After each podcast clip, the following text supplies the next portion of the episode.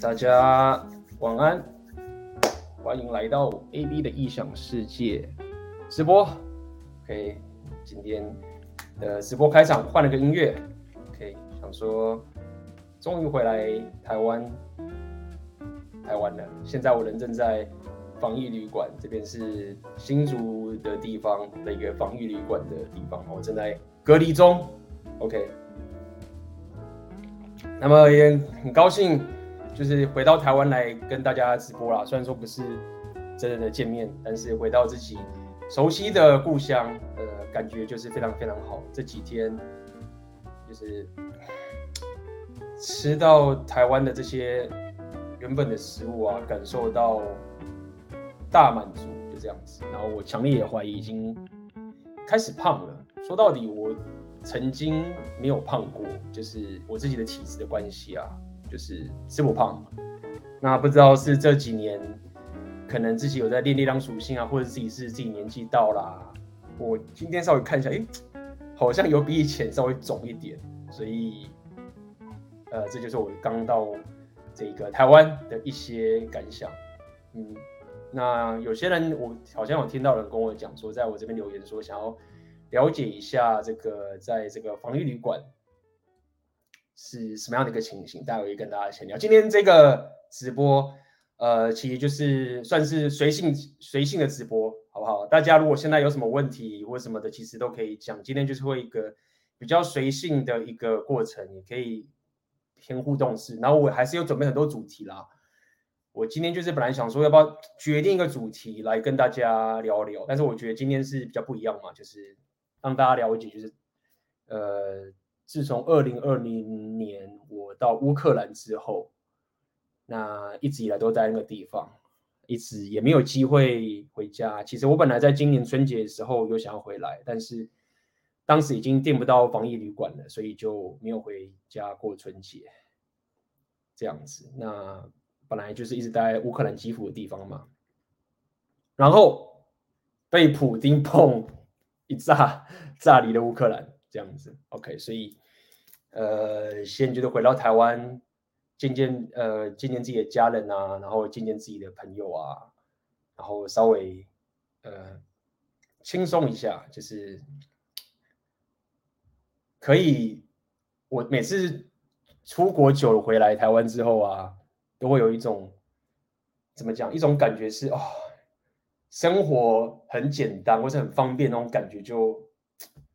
就是你想做什么，你说的语言就是中文，完全不用去转换，对不对？你想去哪边，要找什么，要干嘛，你旁边的人都可以问得到，或是就是很方便。OK， 不只是台湾方便而已，语言、文化什么都很方便。所以我在台湾过期就是很舒服啦。啊，看到看到谁讲话，就是直接讲英文，哎，不不讲英文，讲中文啊，对不对？那就算遇到老外，英文也一定通啊。我像在基辅乌克兰的时候，要一直在那边讲俄文，其实有时候也是蛮累的。嗯、那今天就防疫旅馆，有人在问说防疫旅馆是什么样的一个情形？其实我自己也是觉得蛮蛮怎么讲，没有想到就是有人会这么。对这个行防疫旅馆的生活是怎么的这样的好奇，但是我可以跟大家讲，你就是被关在一个房间。现在大家看到这个房间 ，OK， 算是舒服干净啦，然后都 OK， 但是没有窗户，那你就是待在里面。现在在台湾的法令规定，应该是要待满十天还是十一天左右。那这边我想跟大家讲一下。当我下了这个桃园的中正机场的时候，一出来啊，那他们整个台湾机场那边做的这些防疫措施啊、规划啊等等人员的这些这些怎么讲动线啊，或者是你该怎么做啊，我可以说就是，我虽然不常看政治，我知道政治很多人会骂来骂去，但是我不得不说，就是这整个流程是做的非常非常好的。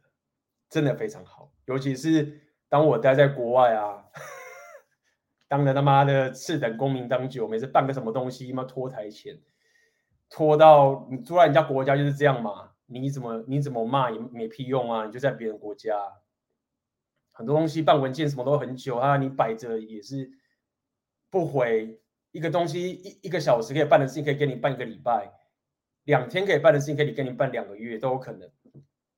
所以回到台湾的时候，出了机场，然后台湾虽然就是现在还是很严格的戴口罩什么之类的嘛，那一出去的时候整个动线啊两侧啊你在那边等啊，其实效率都非常非常好。出去啊，然后你要去搭车啊，然后你说他说你要搭哪边呢，我就说我要搭新竹，哦新竹走那边，搭完之后喷很多东西，一切就是很顺利的，你不会不知道该怎么做，然后就出去。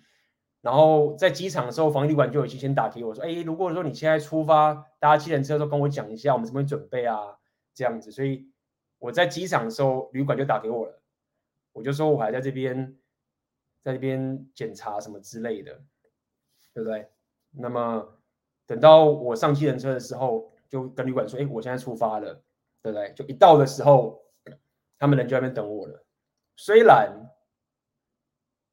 我一到台湾之后看到这些海关啊或者防旅馆这接待我的人全身都是全副武装，你知道吗？靠，我真的觉得就是那个那个样子，我会觉得说，靠，要我是不是有什么一波啦？还是我现在是在演什么毁灭倒数二十八天吗？还是什么什么蛙哥是什么爆那个什么雨伞公司啊？那个 Blizzard 对不对？就是很夸张啦，弄成那个样子。为什么我会这样说？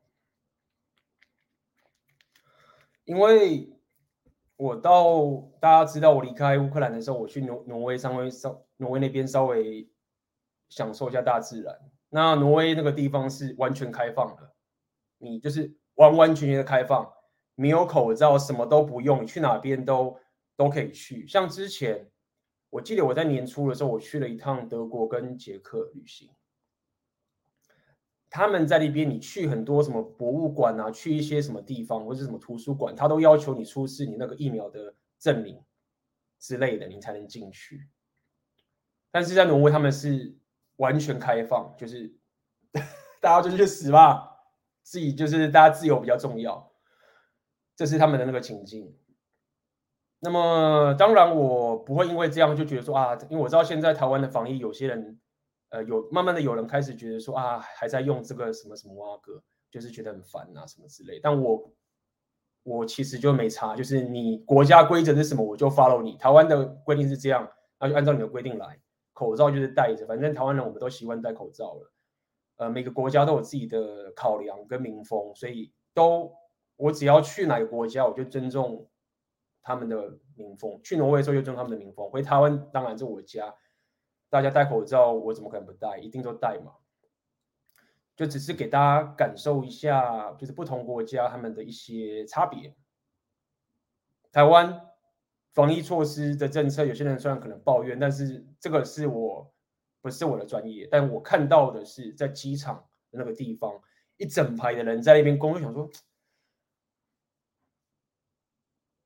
就是在挪威的时候，他妈的那面那些人都是懒得什么都不干的，就是随便的那个样子。然后台湾你这么多人去帮我们做这些事情，当然我知道你没有拿薪水，那拿薪水大概就是我们纳税人的钱。但无论如何，就是可以做到这个地步，人家已经是完全开放的，然后我们可以做到是像毁灭倒数二十八天的这种情形，就会觉得说，呃，台湾人的做事企业真的是很认真啊，这是想要跟大家讲的差别。Wow.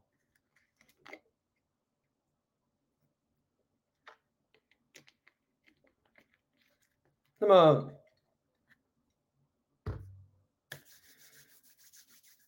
我们今天直播要从哪边开始聊呢？还是先稍微聊一点小小的东西，然后待会这边有人问问题嘛，我也可以加紧回答。今天就是一个互动式闲聊的直播，好吧？就是我刚刚讲到防疫旅馆嘛，我不知道大家什么感觉啦，大家自己想想看。可能宅男你觉得没差，我虽然是宅男底，所以我还 忍, 忍耐得住。你在这个空间里面算是蛮舒服的，但是你要整整待十一天。那防疫旅馆就是说，对，到了防疫旅馆之后，他们就直接把我带到这个房间了。然后当然接待我的旅馆的人也是一副他妈毁灭倒数二十八天一样 的, 的那个服装进来。那么他们就是会要求你的手机一定要台湾的号码，那我本来一直都有，所以就是没差。进来房间之后呢 somehow 新竹区负责可能什么政府机关之类的，他们每天早上九点半固定会打给我。那大家知道我还在我还在我这几天其实还是时差时间还是活在这个挪威时间，你知道吗？挪威时间跟台湾差大概六小时，所以我早上九点半固定会接到这种电话，说啊你有没有发烧啊？你们什么什么啊哥啊什么什么，就说哦我很好，然后继续睡这样子。那么旅馆它这边是固定早上、中午、晚上都会呃送餐，然后就是放在门口摆着。那你就是自己出去拿。那么垃圾的话呢，你就是包好就放在门外，就有人帮你收走。那平常可以叫外卖，所以我这几天天天叫外卖，拿那个就是抓那个什么熊猫啊，像熊猫 app， 然后就是叫外卖啊，然后就是感谢在 I G 上面有些朋友就是在跟我讲一下台湾的美食，一些台湾就是必吃的美食，就是什么蚵仔米线啊，然后米苔目啊这些东西，我就是叫这些东西来吃，就超爽的，真的，就是吃到台湾的食物，真的觉得胃口都变大了，真的有差。那剩下的呢，你就是待在这个房间里面了，不能干嘛，就工作啊什么啊哥，现在现在直播嘛，所以今天闲聊室直播就是这样，就是。感觉这几天也是待的有点闷了，虽然我还要再待一个礼拜左右。那跟大家闲聊直播，我这边也舒服一点，应该他妈叫个 whisky 来喝的。那么我在这边先感谢一下老粉 Jack Wayne， 感谢 A B 一直以来的高价值内容，我的问题在上面。OK， 来来来，我们来看看大家的问题，好不好？想请问 A B 现在面临一个做 Podcast 的问题哦，搞事业的商人属性干好。我在前年底购买了选择你的现实，由于种种原因，我到这个月才将课程完整读完。A B 一直强调的执行力，不要犹豫，先入就是跨出第一步。最近也看了美国关于如何做好 Podcast 的书籍，书籍强调要做好完整准备再执行，目前一点卡关，想请 A B 给些意见，感谢。好，非常好的问题。要开始打造自己的价值了嘛，打造自己的商人属性嘛，打造自己的事业了嘛。所以我们要开始讲这件事情。其实说老实的啊，你要创业啊，你要做很多，你要赚钱什么这个东西啊，我不能说不难，但是大家了解，这不是一个。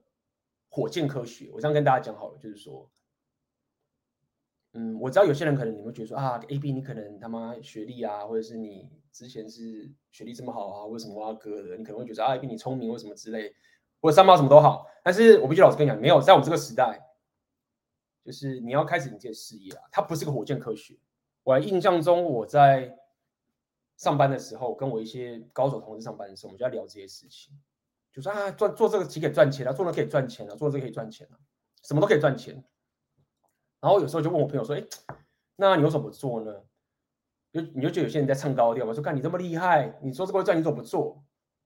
对，确实有人是，有些人是这种，就只是讲爽而已，根本就不会做的人。但是事实上也不是，你会发现说，很多时候你到了一个点的时候啊。就是你赚钱还要赚得爽，就是我当然可以赚。就是我现在如果想要他妈的一直去帮人家不知道做翻译啊、土炮什么东西都可以赚钱。我讲这么多，只是想先给你个概念，就是说你在创业的时候啊，你不用那么 care， 就是你一定要是一个完全对的路径，你才能达到你的目标。你只要somehow不要犯一些错误，然后自己去尝试，你就会找到自己的风格。尽管它不是一个标准答案，你都可以赚到钱。我要先给你这个想法。OK， 当然就是很多人拜都是拜，但没有纪律嘛，这是心态自我经营的问题。但是你现在问的是方法的问题，好不好？好，所以没有错，有人会把 Pocket 做得很好，然后赚到钱，但是我相信大家也不是蠢蛋，大家看我的 Podcast 嘛，看我的直播嘛，看我的 Podcast 的品质嘛，就是随便一个你只要听 Podcast 就可以知道说 A B 的异想世界的 Podcast 的品质一定不如 X X X X X X Podcast， 然后这个 X X X X X X 的 Podcast 可以赚很多很多的流量，很多的流量，但是呢他赚的有我多吗？诶，这是一个问号。好，所以你就要了解一件事情了，对不对？我先给你看我的我自己的本身的 podcast 案例，你可以去点我下面链接，然后听听看我的 podcast， 你就会知道说我的 podcast 的品质你一定达得到，它是非常粗糙的一件事，一个以一个专业 podcast 的情形来讲啊，它是非常粗糙的一件事情，对吗？所以你在网络上找到这个方法说，你要先完全完全准备好再进行。他有没有说说，哎，他没有说错啊，真的是要这样，你事情就要把它做到好，它品质好，大家就来听啊，对不对？所以你就说，哎，干一逼，你要讲干话了，就是靠腰，你就是讲说两个都对，那你没有回答嘛？真的就是这样，我要给你限制在两个都对。如果有听到我早期 podcast 的人，大家可以去翻我最早期在录 podcast 是怎么录的。但是呢，我讲这个风格就是好像是你先录再上，他是觉得正确的答案，哎，也不是。有些人就是他妈的永远都是先录再上，什么都不管，然后也没有人来听，对吗？所以你看哦，我给你讲两个方法都可以是对，可是都可以是错。所以这种就来了，来的点就在于说，你会开始找到自己的方法 ，OK。那我尽量给你一些答案，让你知道说怎么样去切合你现在的一个状况。因为要了解啊，现在我们不是在做学问，我们是在创业，意思就是说我们要去执行，意思就是说人都会有惰性，或人都有自己的的各种情形。你自己想想看，假设我们现在聊这种把妹、这种 P U A 什么挖哥的，大家都知道你遇到妹子要刚开场要去跟她打招呼啊，跟她开场啊，光这个简单的一个小小的步骤，教科书想说你就是去开场。搭讪，光这一步就有多少人做不到？你在创业的时候也是一样，你所有的过程，你现在开始一个频道，你可能要，你现在 podcast 不需要露脸，你未来可能要卖钱，你做所有的过程都是你自己要去执行的。OK， 你不是写张纸，然后说，哎，我这样做赚钱了，你就会赚钱，没有，你自己要去执行。所以，哎，状态就不一样喽。我不但要得到对的答案，我还要有结果，那我要可以去执行。对吗？好，所以如果你往这个方向去想下来的时候，你就会知道说，好，那你就会知道，其实你在做的事情是一种为自己量身打造的一种你可以自己执行的方法，并且你还要跟自己妥协。意思是什么？就是说，你有错，标准答案是我要把 podcast 都准备好再开始进行。好，那我现在是真的觉得很有执行力的，然后按照我的想法，比如说，好，我就是。比如说，当时这个书店老板，他就是很不一样，他就说我就是砸几十万下去。他说我之前创业过啊，现在录个 podcast， 我设备都要买好啊，我买好东西到的时候，我就开始执行，是按照我的节奏。那老板为什么要可以做到这一点？因为他有创业的经验，他可以把这个计划，不但是标准答案计划，比较偏标标准答案计划，然后他又按照他的节奏去执行，对不对？但有些你没有创业经验的人，你光说啊。我要买这个东西，那我预算要开多少？然后我看这个看好久啊，这个麦克风也不错啊，这个麦克风说它可以做这个，哎，他说这个准备好这个，这个人又说那个那个，所以你会发现，你在执行的时候啊，你就卡关了，对不对？那这时候，比如说我的话，我就说，哎，靠腰，我已经他妈的讲了两年了，然后标准答案这两年来都有，都在那边，都摆在那边，我都知道。那我现在结果呢？好，我知道是标准答案，但我就没有结果，我又不是在那边做论文，我他妈赚钱呢、欸。好，这时候你就得妥协，什么要妥协？就是要跟自己妥协，就觉得他妈的，我先妈的至少生一个出来再说吧。就是讲那么多理论这么多，那个人他做得到，不要不代表我做得到啊。那我要的是赚钱啊，对不对？那我要不要先弄个出来？好，弄个出来的，哎，很棒弄出来，然后很破，音质很烂。没有人来听，一开始可能都这样，对不对？你录了比如说五集，可能有有人讲说，之前有听到一个人家讲说， Podcast 很多人在录到十三集的时候就放弃了，很多都这样。你可能录了十集，妈都没人来听，就哦，做这到底干嘛，很烂。这时候你至少录了十集烂的东西，然后你就慢慢去改进，对吗？所以你要知道说你在做的事情不只是你要有个对的答案，你要可以跟自己妥协，然后把这个事情弄出去。我现在到现在也是一样啊，你以为他妈的我就是那么的有纪律吗？很多时候我也是。就是说，啊、靠腰嘞！像我他妈被乌克兰从乌克兰被炸出来，我也是停滞了不少。大家也可以知道，我内容停了 很, 很久啊。人家说，哎、欸、，A B， 如果你他妈的纪律够好的话，就算外面的炸弹炸让你炸，你还是可以直播啊，对不对？你还可以现场站岗跟我做直播啊，什么什么啊，哥合理啊，我知道是标准答案啊，但是我我要得跟自己妥协啊。啊，就是这种你现在遇到的困境。一直都存在，所以我要告诉你的是，你不只是要拿到对的答案而已，你要可以有一套生活形态或是你的生存方式，一步步的往前走。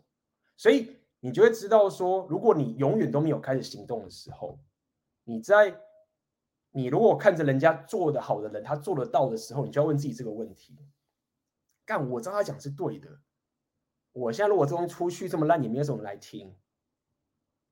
但是我已经卡两年了，那我他妈的要不要先先走一步就好了？不然不然我我要我要继续等两年吗？然后就是看你大家看我我因为我要标准答案，我要做标准答案，所以我再多等两年。你看哦，如果我他妈先做个破的，我就是如什么什么阿哥，对，所以这个东西你要自己去微调取舍。当你开始做东西做烂了之后。你还是要精进，但是当你发现你卡关的时候，你就觉得干，我要得走这一步。OK， 所以这部分就是你要一直去面对的情形，不只是现在这个东西，未来各种的事情、各种内容创作，你可能要卖你的产品或者你要干嘛，你都得面对这个情境。来来，有人来问把妹的问题了，是不是？来来，好了，把妹是老本行嘛，对不对？啊，没炮打。赚钱也没动力，先有炮打之后，先先妈吃得饱，才谈什么自我实现嘛。好，我们就先解决基本的这个什么生存问题。哎 ，A B 怎么 Game 年纪三十几的？我约出来的明知道他是卖保险的，听他一出口就知道他想卖东西，有种莫名的反感。虽然我已经口头和他说我是来撩你的，不谈生意。嗯。所以这样嘛，第一点是这个就要先从你是怎么认识他，跟你们这一个约会是怎么开始的，对不对？你们现在已经约出来了，表示你们之前就已经先认识了，或是不管是网络上啊，或什么哇哥都认识了，对不对？其实这都是一样的道理，就是说，第一点是，当然如果你一开始借口就是有些人可以是透过。说啊，我他妈的先跟他讲，我可能想要买保险啊，至少这妹子可以先约出来什么哇哥的。然后你如果一开始就是用这种想说，如果我不用这个借口跟他约出来的话，我们就约不出来了，对不对？你就先用这一招约出来，就是走过算一步。那他当然就想卖你东西嘛，所以这个还是要想到你一开始是怎么约出来的。那像我以我来讲。我一开始跟妹子在聊天的时候，我一定不聊工作的，我也不 care 你做什么。聊工作只是知道说，哦，大概知道你是 你, 你的职业的性向是什么，然后去理解你的职业的东西，但是一定不会想要跟你有工作上的关系。OK， 这一开始你就要猜到这个情形。所以你在问的问题其实是这样子，你在问的问题是说，当一个妹子她开了一个话题，是你不想要 engage， 你不想跟她聊的时候，你该怎么办？其实都一样，你的问题在我们之前的那个是线上讲座吗？还是什么啊？可都会讲嘛，不用讲卖你东西，不讲工作啊。如果妹子开始跟你工具人来的，开始讲说，我上礼拜遇到个渣男，他怎么样，或者我跟我前男朋友分手，我现在好难过，就是怎么样怎么样怎么样子，就是总而言之，你在问的问题都是一样的，就是妹子开了一个话题。OK， 如果你知道说。我们有教你说，妹子讲说她前男朋友打炮或什么话，你应该要不应该跟他继续聊这个话题的话，你就知道说，就是总是会有一个话题是你不希望妹子跟你去进行下去的，你到底该怎么办？这个其实我们在我记得我们在上次的三集的线上讲座都教大家了，很简单，我不要讲太细节，太太太油的我就不能讲，因为在线上讲座有有教大家，我就跟你讲你该怎么做。简单来说，就是最粗糙、最基本的方法，其实就是换话题。就是无视他讲这件事情，然后换其他东西。那妹子是知道，她是知道的，她知道说你不想讲这件事情，她不是傻子，你知道吗？就是说我们在聊天的时候，只要我在听你讲话，你在听我讲话、啊，一些奇怪的东西变化，她知道发生了什么事情，她不会傻到说哦，她没有不想讲啊。虽然她跳了话题，跳了三次了，但是我想她应该是想想跟我聊的。当然，这种情形就是那个人没有社交直觉嘛，所以你就是一直得面对这件事情，就是你在跟他对话的时候，你要让他了解是，我对你的前男朋友没有兴趣，我对你现在卖保险的东西没有兴趣，我现在想跟你约会 ，OK？ 虽然你说我之前有跟他讲了，那我们说了嘛，行为代表一切，讲的话听听就好，对不对？他敢跟你说哦，好了，我想跟你约会，我不会卖你东西。讲谁都会讲啊，你要看他的行为。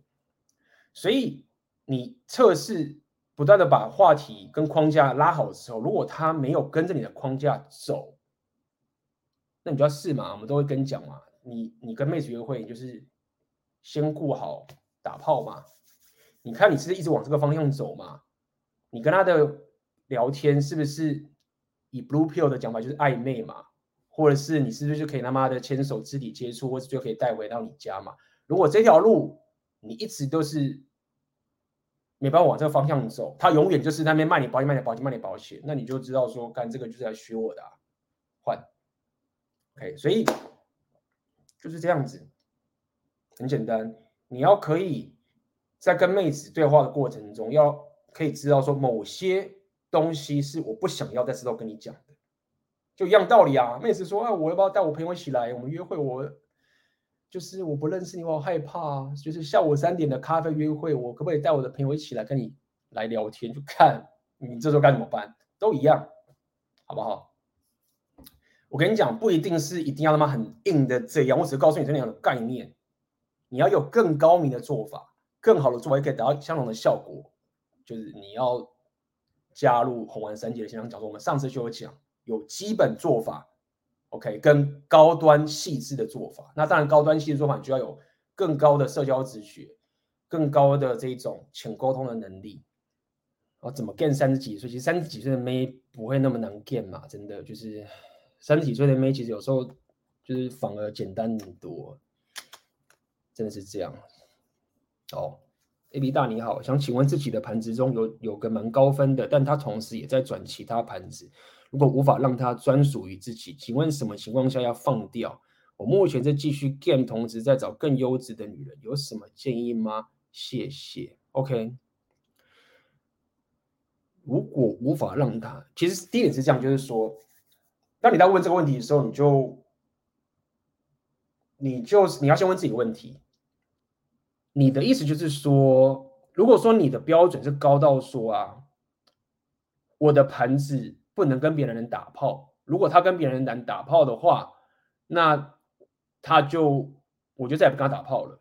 哦，那其实蛮硬的哦，不是都不行，但是我要提出问题之后，你要先问你自己：你真的是把他当盘子吗？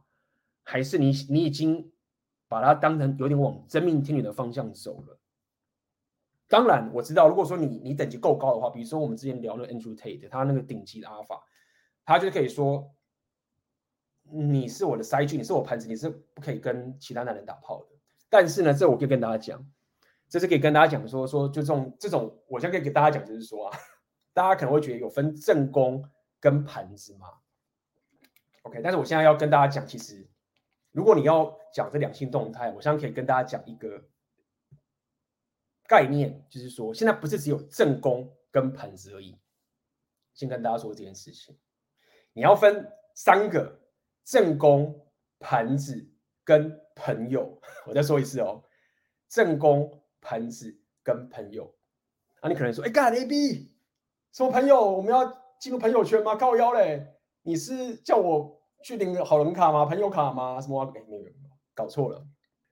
所以我要跟你讲，就是说，当你要走 rapure 这种所谓的红药丸的这种两性动态情形的话，你要知道有一种角色你要摆好，这就是因为就是这样子，就是说什么叫做朋友跟盘子，正宫跟盘子的差别，大家就我就不讲了，大家理解。但是朋友跟盘子有个差别，就是说这个盘子啊，他的角色就像你现在讲的，就是说他没有到正宫的位置，但是这个盘子他也不能他妈的乱去跟别人乱睡，那他就可以进入到这个盘子的情形，非正宫，但是他还是要对我就是单一的这个情形，这就是盘子。那如果说干这个盘子他不能跟我单一，那他变什么？他就变朋友。所以我可以给你解答就是这样，就是说如果说你的等级没有高到说这个盘子会愿意对你单一的时候，那你就把他当朋友啊。所以跟大家讲，下次大家就要知道，就是发朋友卡不是女人在发而已，你到这种顶级男人的时候你就知道，你下次如果看到某一个你觉得他很有价值的男人，干嘛就是露馅？如果他讲说那个女人是朋友的话，你就要知道这可能是一种情境之一。意思就是说，好啦，就是跟你打话蛮爽的，那我现在也框架压不到你一定能只对我专一，那平常我就是跟你约会的时候我们就也很开心，那平常不见面的时候，我知道你可能跟别人打炮，但是反正你就是朋友的情形。所以建议就是这样子，你就是如果这个朋友他不能升级到盘子，你就唉朋友，对不对？就这个情形，理解吗？那你可能会觉得说，干这有可能吗？就是这是有可能的，好不好？来，那么我就来跟大家闲聊一下，分享几个我到挪威的一些照片的东西啦。而且很多时候啊，女人知道你跟她当朋友，她反而比较想跟你打炮，你知道吗？啊，你要妈的要变成往正宫跟盘子的方向走的时候，她可能压力很大，就是这样。就这么，其实道理都很简单，就是你当你你你只要去让女人知道说，你如果要越来越拿，应该这么讲，就是说，其实不管是不管是正宫啊、盘子还是朋友什么什么挖哥，其他的概念其实都是这样，就是你到底可以拿到我多少资源。其实说到底就这个样子，就是你在跟女生所谓的互动的过程中，你在做的事情就是这样，你想要拿到我多少资源。那今天如果你还想跟别的男生约会的话，你一定不可能拿到我太多资源的，但是我可以跟你打炮。那可能出去我付钱什么之类的，这个 repeal 我们都讲合理，但是就是这样子，对不对？那如果说你想要进入盘子了，也就是说盘子可能他拿到的资源是比朋友还要更多的，对不对？可能朋友就只是真的是打炮友，就真的是完全炮友。那么你如果要进入我当我的盘子的时候，你到底可以接受到我的框架？如果 我, 我看你可以接受到我这个框架的话，哎，你就会得到我更多的资源咯。你要去用这一种角度去跟妹子相处，而不是一直想说我要去阻止你啊，或者是什么跟你讲不爽啊，或什么啊哥。你只要跟他说我不接受我的伴侣，你用这种方法，伴侣看这也是很鸡巴的用途，你会去跟别人约会，我不接受这件事情就够了，这个就是你的底线，剩下来看他什么反应。那当你是一个所谓的够高价值的，你给他的福利都够好的时候，他就得去想说，干我这个男生他妈超爽嘞、欸，他去哪边吃什么东西，去哪边旅行什么什么的都可以去，然后又这么有趣，生活这么有趣，那我要去跟那个废柴男人约会吗？虽然说这个高价男人他也很鸡巴在跟别人约会，但是他只要跟我约会的时候，就他妈是赢过那几个废柴。就是这样，你如果还想要一直去转盘子，其实再玩就是这个游戏。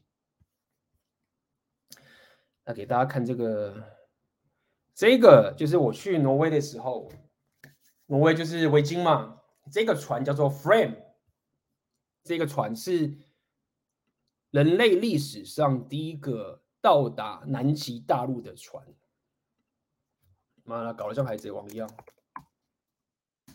这个叫做 Frame， 然后所以人类第一个到达南极大陆的人，他是一个挪威人，然后时间好像是一九一几的地方，所以当时我就是就是看到这个去去这博物馆，然后蛮屌，然后他可以上去，你知道吗？我现在对有些历史啊，就是蛮有兴趣的，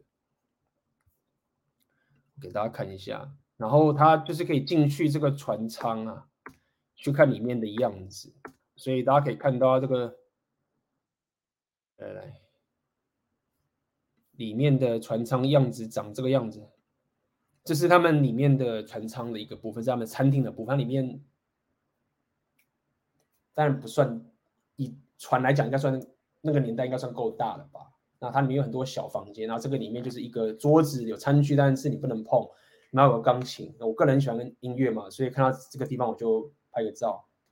然后呢？进去这个船的时候，他们还有一个给大家看看吧，好吧？有没有人那个喜欢海贼王的、啊？我很久没有追海贼王了，听说那个鲁夫已经他妈变成什么什么尼卡形态了，就是好像也越来越唬烂了。海贼王我就是停在他们在一开始要去跟那个什么四皇的那个什么打架的时候，我就停止追了。OK， 这个是那个。Frame 那艘船里面，你可以进去，然后它里面那个样子长这个样，给大家看一下。它有个屏幕啊，然后跟你模拟里面是真你出海的样子，蛮屌的，就可以模拟一下你出海的时候长什么样子，蛮有趣的，体验一下。那我个人是，我是会算是会晕船的人啊，我估计我会晕船的，我是有坐过几次游轮啊。我人生做过两次吧，一次是从纽西兰北岛坐到南岛，一次是从瑞典坐到芬兰。那坐这个游轮其实就是刚是船，那不是游轮，因为游轮是很大，大游轮就比较不会晕船。那游轮基本上其实就是在那边爽啊，赌博啊，吃饭啊，各种什么电影或者是什么 play 啊，一些什么剧都有，就是。这种情形，然后再给大家看看挪威这个地方，他们物价确实是很贵啦，台湾的两三倍跑不掉，台湾物价的两三倍，他们蛮漂亮的，给大家看他们的奥斯陆。想到大家有没有小想到小时候在学地理课的时候在讲什么奥斯陆、斯德哥尔摩，对不对？哥本哈根，小时候大家学地理的时候面记这个城市，那现在长大了。可以去这些地方也是觉得蛮爽的。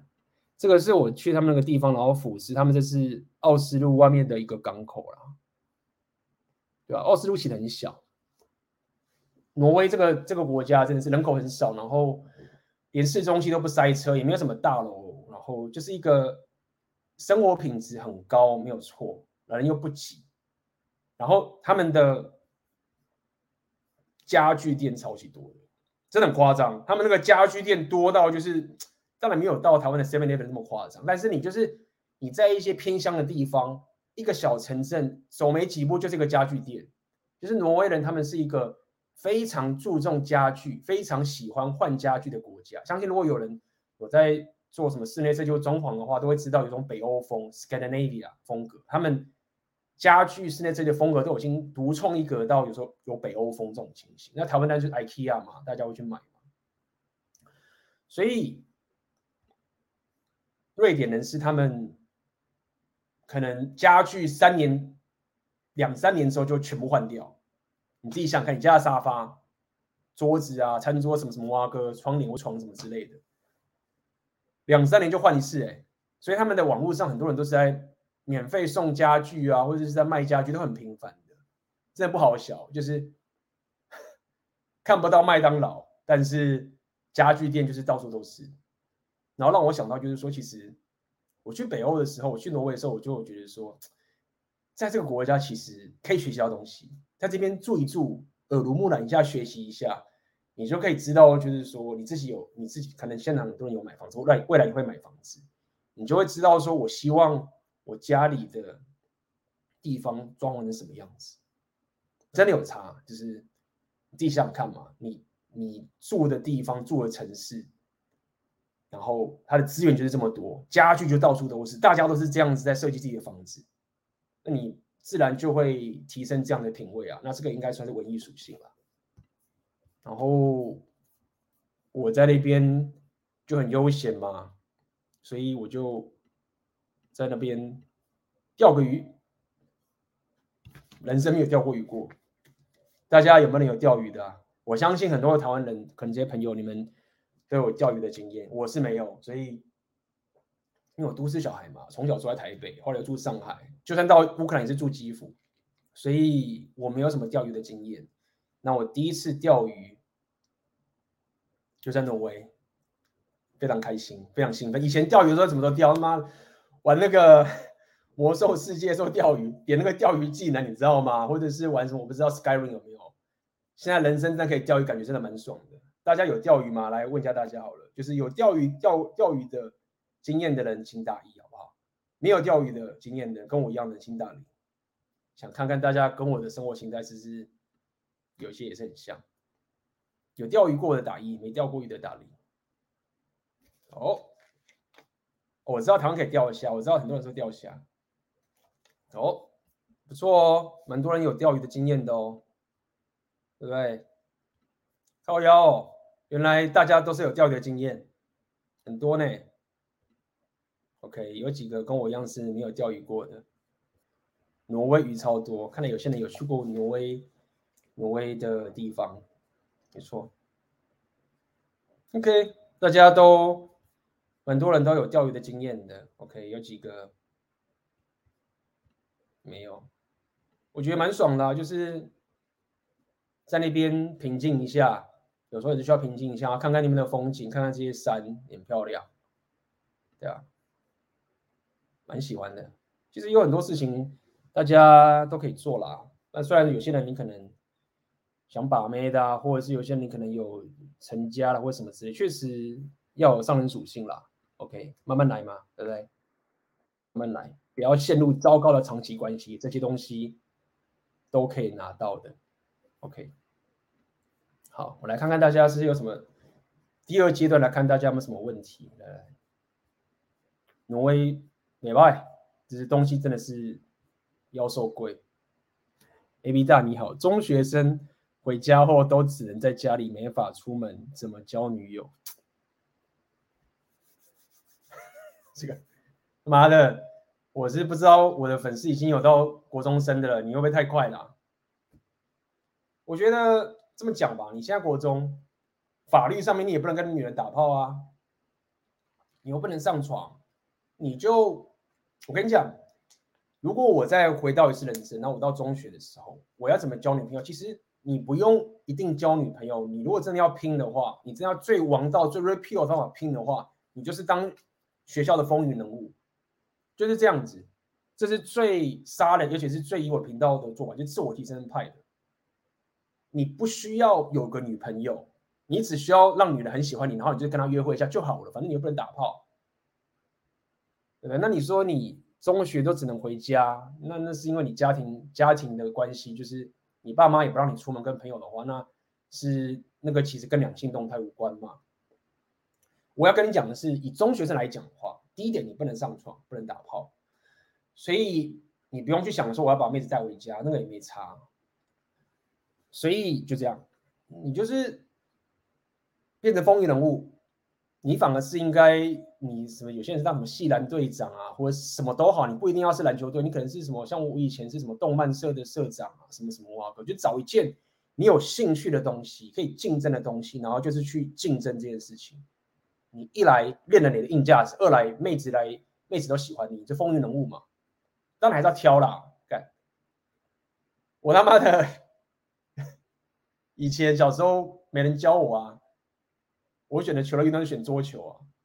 看我大学大一的时候，大一的时候，在我大学的时候，新生杯冠军，他妈的那个差很多哎、欸，我他妈打到冠军了，虽然还是有妹子会觉得我 很, 我很帅没错啦，但是跟那个篮球系的比就差很多。篮球系的他妈他们什么名声都没得到，妹子还是很哈他们，所以你还是要选对啦。不过你基本上我还是建议选你自己喜欢的是重点。我只是告诉你说，如果你选了你喜欢的，那不同的种类的东西确实会有不同的结果。你是一个桌球校队的冠军，跟一个篮球系的妈的普通咖，你篮球系就是妹子就是会比较喜欢你。所以就这样子，因为我这个频道是自我提升的频道，对不对？自我提升的频道就比较偏向这个角度，变成是一个风云人物的方向。你不一定一定要是变最屌那个，但是因为你就是什么球类的什么蛙哥，社团的什么什么蛙哥，什么表演的什么什么蛙哥，热舞社啊，吉他社什么什么都好，你就是去玩那些你有兴趣的东西，然后跟妹子就是聊天啊，就跟她聊天，出去看个电影，吃个饭，什么都好，对不对？反正你也不能打炮。像我知道有些人你妈未未未未成年的都有在那边讲到这个，就是妈乌克兰的妹子那个几乎他妈未成年打炮是爆多的啦，就是乌克兰的妹子，他们年轻的时候就是已经妈十三、十四、十五岁就已经打炮啊，怀孕的都很多。那台湾相对就是少，就是没办法，人家乌克兰的妹子就是掠夺式的 hypergamy， 那不是假的。我在那边交手，真的他妈的很过瘾。在上上次直播有问到 A B 要怎么在一个新的国家和地区建立人脉，要用什么社群平台和方法？谢谢。我先跟大家讲 ，OK， 呃，别讲乞丐流，我现在觉得乞丐流，我们要我要想新名词，这不是乞丐流，就是说没钱的时候的方法。OK， 当你没钱的时候啊，那个方法其实在梦想生活都讲得很清楚。那基本上在这个年代，当然是网络是最好的方式，社群媒体是最好的方式。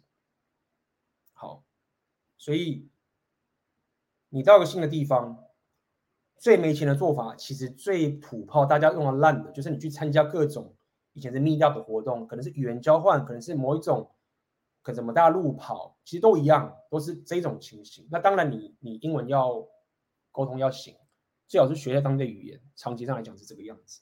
OK， 这个是其实在我以前梦想生活的时候，梦梦想生活的部分都有跟大家聊这件事情。那如果你要进入现在用讲 rapio 的方式红药丸的话，你要知道一件事情是，意思就是你已经有钱了，你有一定的商人属性的能力。第一个最安全、最效果也是普普的方法，就是你去学一个技能，像我就是会去学，比如说健身嘛，或者我学任何的才艺。那因为你付钱，你就认识这个人，你的线就开始打出去。但是你要 hire local 的人，这样子，那可能这边人就会傻傻的就说啊，哎，那他如果是爱你的钱怎么办？什么什么哇哥怎么干没有？不是，就是你会那边怕的，就是因为你你两性动态的等级不够，你才会怕这种事情。简单来说是，当你有一定的经济实力的时候，你在雇佣一个人来继续提升你的硬价值的时候，那我就不要讲太多，大家也知道我在乌克兰有学了多少多少的技能，对不对？那你可以透过这个方式就，无论你是他妈两性动态或是男人之间的 game， 你都可以得到一些帮助。那再者是这样，是因为因为你付钱去学这个技能的时候，你就变成那个人的客户了嘛，所以那个人他就会有动力想要帮你的。因为如果你是一个好客户，比如说像我当时就是这样，我就去健身的时候，我就是一个好学生。那这些老师他就最喜欢好学生，又赚钱，然后又看到这个人会成长，他就喜欢。所以当你在生活上出现问题的时候，他就会想帮你，因为一来他可能真的觉得你不错，二来干他要赚钱啊。如果你你待不下去，你走了，他也就赔了一个客户了。这是第一种方式。第二种方式就是说，你必须要，如果你有一定的实力的时候，第二种方式就是你得开始，简单讲白一点啊，你要自己可以 host 一个一个 meeting， 你要可以 host 一个 gallery， 就是说你要可以主办一个说啊，我们最近，比如说啊，最近有一个就是春节来啦，你知道吗？哦，大家都没有遇过，都没有度过春节，来来来，大家一起来度这个中国式的春节来吃火锅啊、红包啊、什么什么哇哥。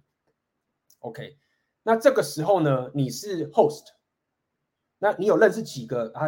你的健身教练，或者这个是你在某某活动认识的，这个是一起健身的 同, 同伴，然后这个是什么什么哇哥人，就把他拉进来，然后这些人他们可能就会也拉自己的朋友来，你就变成是一个小小东西的主办人，然后透过你自己本身的特色去开始办这样的活动，你就线就开始拉出去了。这是第二招。第三招是这样，第三招也是要靠你的商人属性。基本上我今天讲都是靠你的商人属性，就是你要开始当老板，你要可以雇佣一个助手。那这个当然就是钱就要更多了，但是你不用全职，你可以兼职啊。简单来说，你要知道一件事情是，你可以自己土炮，用没钱的方式去了解这个城市或这个国家该怎么做，什么地方在哪边，有什么地方该怎么做，什么什么之类的。很多东西都是你要住够久，你才知道这些生活上的机能的，或者是去哪边的这种事情。当你商属性够的时候，你就要让这件事情去付钱给一个当地的人，就是类似你的助手去做这件事情。你要做什么东西，就是付钱给那个人去帮你找到这所有资讯。那在这个时候，你其实就更有效率去建立起你的人脉了，而且这些建立出来的人脉都会好一些。那第四个就是更难的啦，就是你要可以跟当地的人去谈生意。那这个其实就比较不像是，呃。也是，这个其实也是我常干的，就是包含你看，大家可以了解嘛，我跟巨友是就是算是生意上的一个伙伴，对不对？我到新的地方，我们不讲台湾，我们讲其他地方嘛，那这个就是个人脉啊。那为什么其实都是有些事业上的情形啊，彼此认同彼此，但是也有事业上的的提升。那男人就是这样子，就是男人就是拼命的去打造自己的事业，这已经不像学生时代了，就是互相。怎么讲？欣赏彼此是一定要的，但是如果说彼此又可以事业上的成长，哇，那这个连接又更强了。那这个连接一强的时候，这 很, 很棒哦。你未来在外面你遇到什么问题啊？就是高手都有高手的线，你遇到生活上的问题，他都会有人可以帮你去处理。那这就是就是非乞丐流，你有商人属性的一个方法，好不好？刚刚是有看到哦，这里哎，俊龙。俊龙老朋友，感谢你的抖内 A B， 欢迎回国，台湾人的人情与你同在，感谢感谢。旅行的话，会建议去挪威、捷克还是德国呢？我认为，如果说你的你的财力，就是你的预算是比较有限的话，捷克是一个就是比较经济实惠的地方，然后它也很多。捷克也是一个非常古老、非常文化历史的一个国家。OK， 它捷克是一个非常老的，它有非常悠久历史的一个地方，所以真的不错的。那德国是德国就不用讲了嘛，就是他们当然是比较贵一些，而且德国各方面都是非常优秀。你无论是你要去他们的音乐啊、历史啊、艺术啊、科技啊各种的，就是都不错。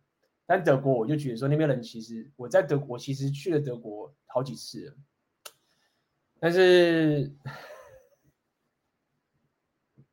德国的普遍上的妹子就是比较不正，但是我有认识德国正妹嘛，也不是也不是没有跟德国妹子正的德国妹子弄过，但是如果你要讲一个整个民风嘛，德国这个国家的妹子就是比较不正。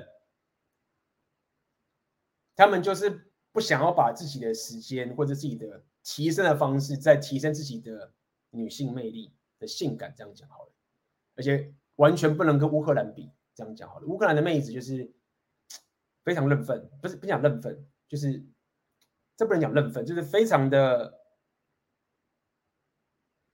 非常的懂，他们就是会花很多时间起来的时候就化妆啊，然后衣服啊什么东西都弄得很性感，就对，因为他们知道那是一个力量，是一个武器。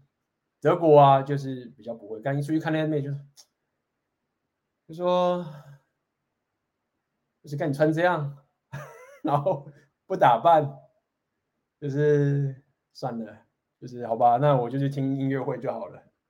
就是把妹的那个性质就是这样。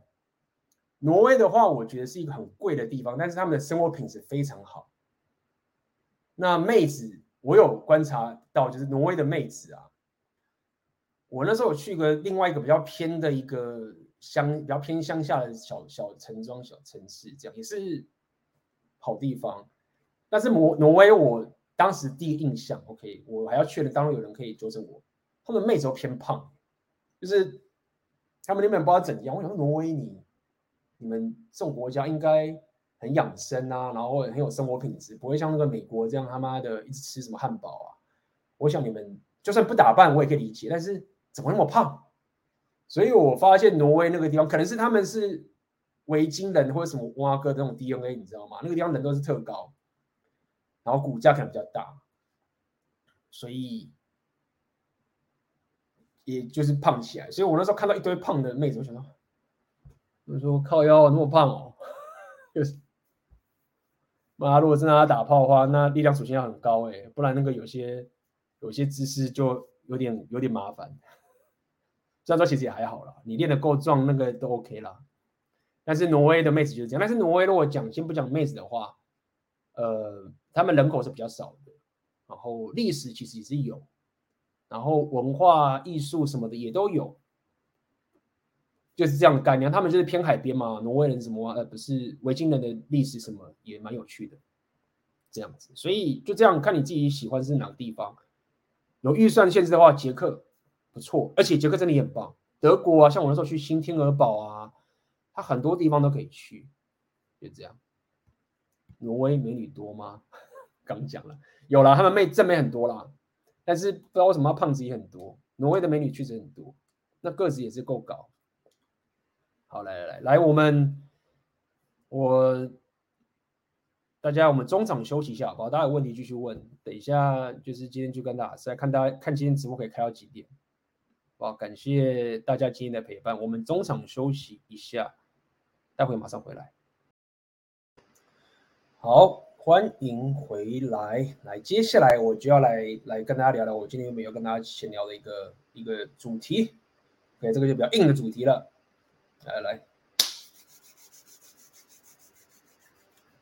我今天要来跟大家稍微小聊一下最近的一些一些东西啦，好不好？嗯，刚妹子聊够了，要得了妹子，待会会继续聊。可如果时间够，或者是我体力够的话，可以聊。那今天想跟他聊这个个人主义跟集体主义。来，首先聊之前，先问大家。一个问题 ，OK， 各位认为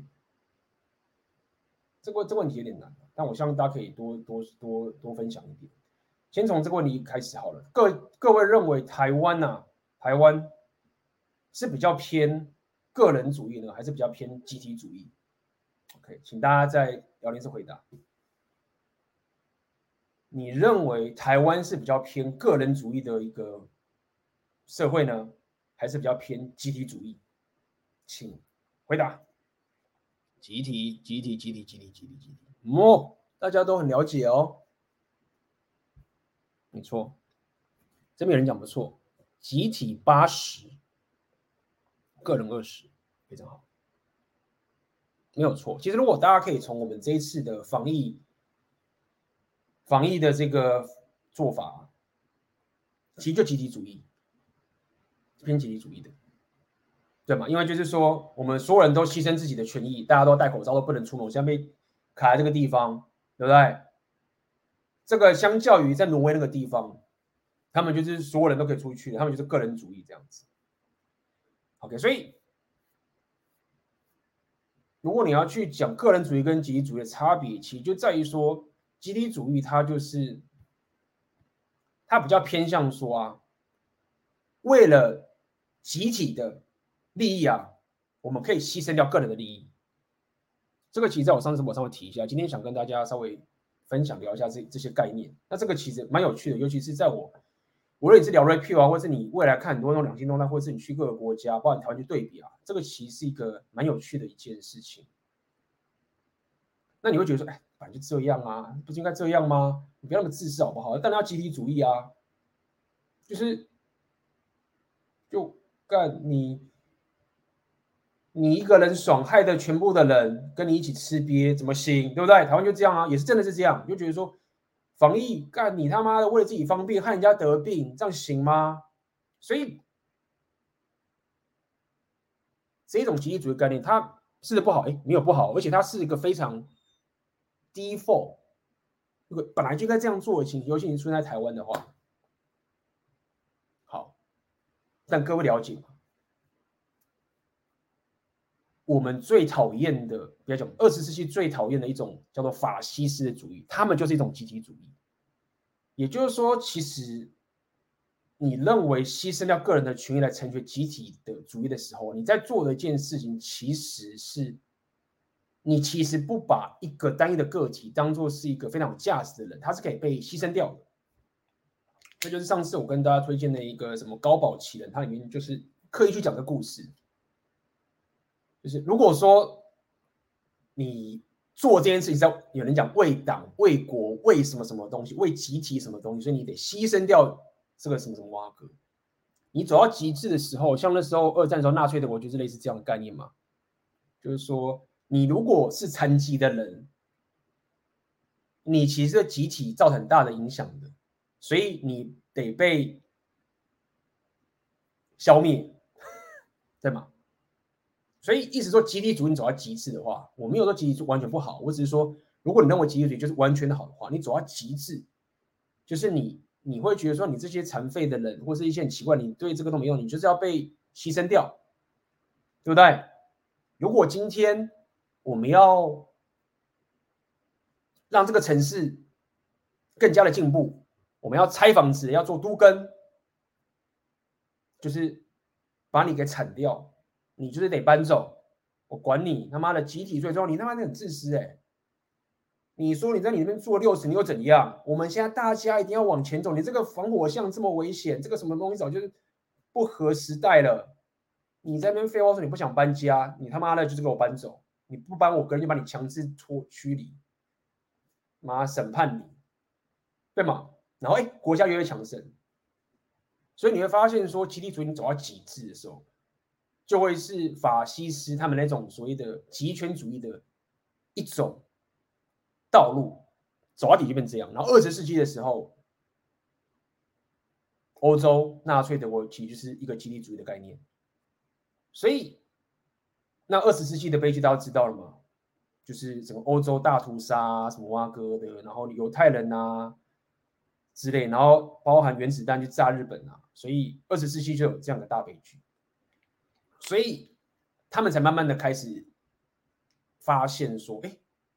原来个人个人的这个价值是是很重要的、很无上的。就是说你，你你要牺牲掉个人这件事情，不是他妈的你拿着说我为了大家好这种大旗帜，你就是可以把这个牺牲掉。他说这种这种东西不是在说什么你很自私，是你这样走到极致啊，你会走到地狱，你就会走到法西斯那种情形的。你不能他妈的永远觉得集体主义是最好的。好，那么我自己的解读啊，这个是。外行解读，但是大家跟着我去，为什么我要聊这个概念就是这样？二十世纪的时候啊，欧洲他们那些，不管是美国、欧洲，他们因为二战的关系，他们看到一些战争啊，因为这集体主义的关系，包含什么种族啊、种族屠杀这种白人至上主义这个东西，他们已经太怕了，就干这个他妈的世界大战了，太可怕了。他们很怕这件事情，尤其在二十世纪的时候。科技发明了原子弹，我认为原子弹的发明啊，这个原子弹大家讲二十世纪有三个 bomb 嘛，第一个是原子弹这个事情，第二个是晶片嘛，就是 microchip， 第三个就是避孕技术，对吧？这三个最重要的 bomb。原子弹一发明之后啊，人类遇到一个问题，就是说以前呢、啊。我如果要变成一个全世界最强的人，我就是他妈的把我的枪用到最大支，炮火最强，我他妈就是赢。我不管你在那边什么道德什么、啊，我知道道德啦，我们都假假都好，是道德啊，开心开心。然后遇到问题的时候，干妈的我我枪比你大，炮比你大、啊，就是我先把你炸死之后，然后再跟你跟大家讲说，哦，大家很开心，大家都很有道德，大家都 OK 什么哇哥，对吗？所以在原子弹发明之前，你所有的人类的所有思想跟所有东西，你就是反正我就是他妈的比枪大就对了，比谁经济更强，比谁军事更强。那原子弹爆发明出来的时候就干不行了，就说你你原子弹发明之后，你不是说你原子弹越多颗你就是最强哎、欸。今天我有一百万颗原子弹，但是我他妈另外一个人第二名我只有一千颗原子弹，或者一千个核子弹。打仗打起来的时候，大家起捏啊！所以意思就是说，我认为在二十世纪的时候，因为原子弹的发明之后啊，最强的人觉得说：“哎、欸、干，他妈的游戏改变了、欸！我觉得他们有一百万颗原子弹，那个老二或者那个老三，他只要一百颗、一千颗，然后他一炸，大家都一起灭了。这些这个已经不行了，我不能再比比枪比炮了。也就是说，如果我还要想要当老大的话。”我得用别的方法，我不能再比枪了，不能再比这种武力了。那我认为，我认为，如果欧美他们拥有最最大炮火最强的一个人，他们如果还继续走集体主义的话，这件事情就很可能发生，因为因为集体主义啊，它的优势就是说，我如果要发展的时候，好的时候我会超有效率。但是我爆炸的话，就是干你就是爆到谷底啊！就像最近现在这个战争嘛，这个独裁的话，普丁就是偏这种情形。他如果他妈要打仗，他就是就下去了。当然有人说啊，美国也可以，但是相较起来，美国的这种个人主义的地方，你遇到一个疯子的时候，你的国家的发展如果是偏个人主义或是偏所谓的民主，那我认为它其实跟个人主义相关的时候，你就比较不会爆炸。也就是说，以美国现在的体制啊，就是它的强大的点就是在于说啊，如果我们的元首、我们的那个主导领导者，他是一个白痴、疯子什么蛙哥，那大家比较不会爆炸。那当然，如果说你要进步的话，也比较慢，因为大家投票什么更麻烦。所以我自己认知说，个人主义这件事，以我自己的解读，它不单单只是因为就是啊妈的西方人过得很爽，对不对？所以你就他妈的自私的个人主义啊，然后就不管别人，我觉得不是啊。那我现在比你自己看那个什么蛙哥，你中东的人有有自己过得很爽，就是不是那个什么沙特阿拉伯或是什么中东的国家，干嘛石油挖不完，里面他妈超有钱的，他们有变个人主义吗？没有啊。他们炮，他们不是炮火最大的嘛？就是这样子。好，那这时候就来了、哦。这时候，这就是为什么上次上次的那个直播，我在聊脱口秀的时候，我就跟大家讲这个概念，就是说，当威尔史密斯上一巴掌的时候，美国人都会责骂威尔史密斯这件事情，其实跟这个事情是有联动相关的。为什么？因为自由言论，自由言论其实是个人主义哦。自由言论这件事情其实偏个人主义，但是为什么？因为你自己想想看嘛。所谓的自由言论，它的概念其实就讲，就是说，无论你他妈的是多大的人，或是多重要的一个 group， 只要我是一个人，就算他妈我超穷、超废，什么哇哥，你都不能要我闭嘴。所以我我有一个很强大的个人主义的权利，就是说。当我说我不想要搬家的时候，你不能要我搬，你甚至不能阻止我说这件事情。大家自己看嘛，现在俄罗斯他们那边，他们也是很偏集体啊。听说他们现在国内里面的频道不能讲战争这两个字，就是你在里面的人啊，你你做影片啊，如果你讲战争的话，你就你就被ban或什么啊哥。那这个事就是他们为了国家的利益，要牺牲掉个人的利益，所以。自由言论，我认为它是偏个人主义。那这时候就来了，我们要怎么去？我们要我们这个东西还有什么东西可以去讲？就是说，后来我就看就看这个事情，我发现大家发现就是说啊，就是欧洲他们又有另外一个风声出来，他们就说，他说干，大家就哇，大家就说哇，个人主义很棒，个人主义很棒。欧美就觉得个人主义很棒，他们就说，哎、欸，没有没有没有干。他说、啊，你们欧美之所以可以发展出个人主义，是因为。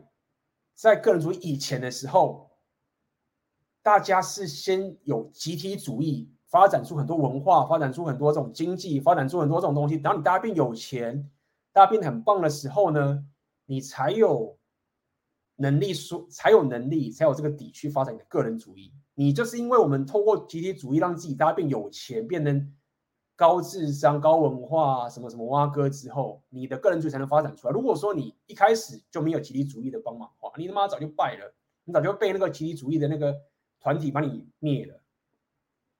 嗯，听到就觉得感觉有道理，就是说，就是说个人主义有点像是文明发展到一个地方的时候，你才可以。才可以畅所，就是才可以运作良好。你不能就是牺牲掉集体，不能永远说干，我们永远都是要尊重个人，集体就不管，这样也不对。OK， 所以这个就是他们的一个 argument。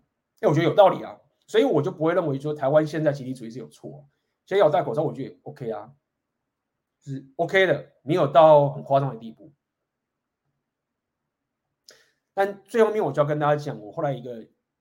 个人主义的一个分享，其实个人主义啊，它有很大的重点就是这样，这就回归到 J P 的理论，就是说，其实大家可以大家可以了解一件事情哦，其实如果你看我的频道跟看我的生活形态，其实我是非常个人主义的，也许是非常自私的，因为我只专注专注在自我提升上面。所以如果你你我后来仔细想，如果你看我现在分享的所有内容，包含我认为自我提升这件事情，都是非常个人主义的事情。那有些点就来了，个人主义，它是刚刚嘛，刚刚那个论点是说集体主义帮了个人主义发展起来，但其实反过来说，个人主义也帮忙了集体主义发展起来。因为刚刚我们讲过啊，当你如果你完全的走集体的时候，变成纳粹啊，就直接杀人啊，永远都这样的话，其实哪一种集体主义的状态也是不好的。意思就是说，如果说这个社会或者这个国家什么挖哥，大家很注重个人主义，就是很注重自己的自我提升。因为个人主义它有一个很棒的优势，就是这样，就是说，当你做的事情是跟你相关的时候，你会认真去做的，对吗？干，你现在大家你自己看，妈想打个炮，还要在那边听 A B 废话，为什么？因为妈你炮打很痛苦啊，所以你就是个人主义，你就是在做你自己的事情，你在做自我提升，所以。不用人家告诉你，你知道吗？你他妈的就一直去提升了，你就每天在那边健身啊，那边把妹啊，然后那边跪点什么都做，为什么？因为他就是个人主义，你打不到炮你就痛苦。但是如果说现在你把妹的原因是因为说啊，因为我爸妈说我们的家庭需要满堂子孙啊，对不对？然后爸妈要抱孙子啊，为了这个家族蓬勃啊，什么什么啊，哥干你就不理他，你就会说。妈过年的时候根本不想回去过年，就很烦。你妈一直问我有没有结婚，我有没有什么女朋友什么哇哥，就是要为了这个家族做个事情，我就不想做，对吗？所以个人主义它有这个好处，就是它直指到你本身的痛苦。你他妈的光把妹这件事情，你就可以那么拼命了，你更不用想到之后你要达到自己的事业的时候，或是要达到自己的个人的生活形态的时候，你的那个动力会超强。所以。这个论点就告诉你说，其实专注在个人主义的社会，它也会帮助集体主义发展很好。这我跟大家讲嘛，你你专注在自己的自我提升的时候，你就会变得更好，那你就帮到其他的人，然后这个网络就分散出去，传出去。那讲了这么多，只想跟大家讲这个概念，就是我现在的认知就是，无论是个人主义跟集体主义，其实都有它的好处，而且也互相帮忙。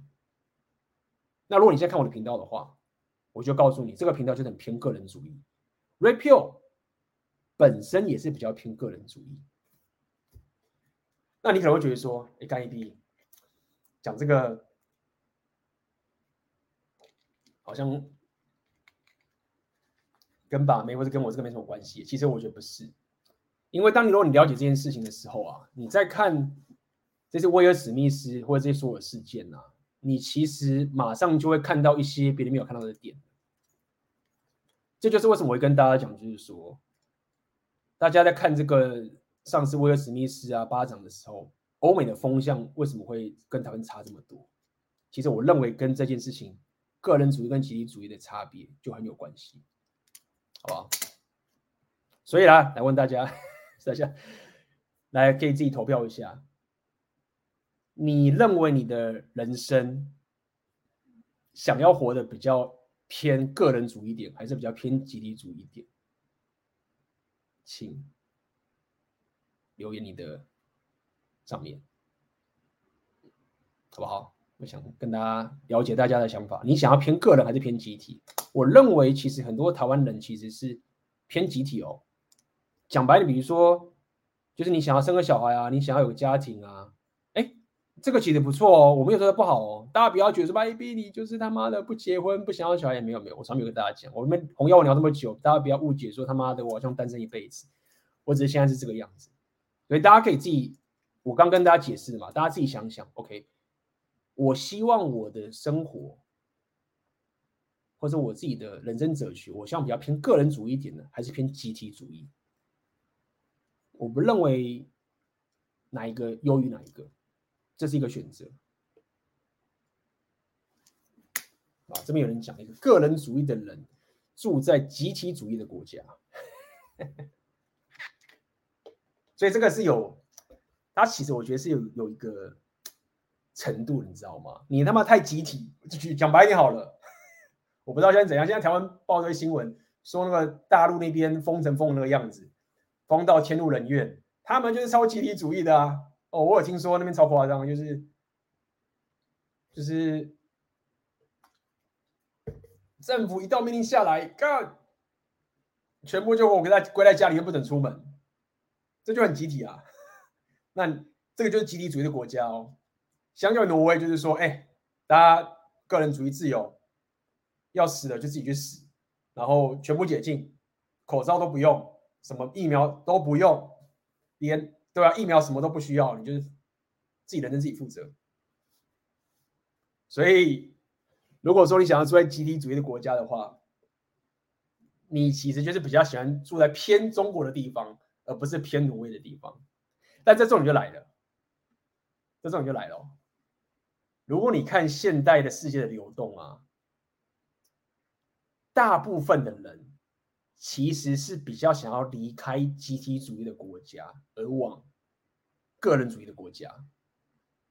这就是 J P 他当时在推个人主义就是这样讲，他就说，他就直接这样讲嘛，你台湾来看看，大部分人都想往哪边走，大部分人都想往个人主义的国家走，那大部分人都要逃离哪里？大部分人都要逃离集体主义的国家。那当然你会说啊，没有啊，妈的 A B 你知道台湾很棒啊，就是很多外国人都想住在台湾啊，对不对？这没错，我也喜欢住在台湾，我这很棒。但是你要看整个世界的趋势嘛，大部分人是都想要搬到欧美的国家，所以你也不得不去思考这个事情，就是说，目前这整个人民的呃人类的文化或是历史或什么哇哥，到现在这个阶段。最强大的国家，最人类最想要住的国家的地方，其实是偏个人主义 的, 的国家。那当然，我知道很多人会讲说：“干妈 A B 你讲他妈的，你知道美国也没有多个人主义啊，他们到时候要杀了要牺牲什么什么啊都可以啊。”那我理解，就是美国也我也不是说他妈是是吃素的，但是你自己看他们的体制，他们不管是怎么样，三炮就一定是跟中国或跟俄罗斯不一样，无论他们是在怎么样说比枪大支或是集权的情形，他们的体制、他们的法律、他们的运作方式，就还是很偏个人主义。所以大家可以思索一下，就是说，嗯，大部分的人，大部分的人，人类都是希望往个人主义的方向前进。那这个部分，如果要聊这个地方的话，大家可以去思考一件事情。有些人会问我说 ：“A B， 我要怎么把羊牛？我要怎么把羊牛？”把羊牛什么这件事情，你就可以思考这个事情。其实很多羊牛啊，我们说羊牛是比如说是那种白人啊，或者是就是一些就是比较欧美这种的情形，你就会发现统计上你的人生的提升是比较偏个人主义的话，你跟他们交集就会比较多。举例嘛，我们就跟你讲嘛，你。在欧美的地方，他们你不搬出去自己住，很偏个人主义嘛，你自己搬出去住，这种个人主义啊。他们就会觉得你奇怪。台湾就没差，台湾很多你把妹的，你跟家人住也 OK 嘛。好，所以看看大家是怎样，个人七十，集体三十，不要集体主义。嗯，希望偏个人，七七十 percent 个人，三十偏。所以我跟大家讲，就是说，其实个人主义这个东西，它就很。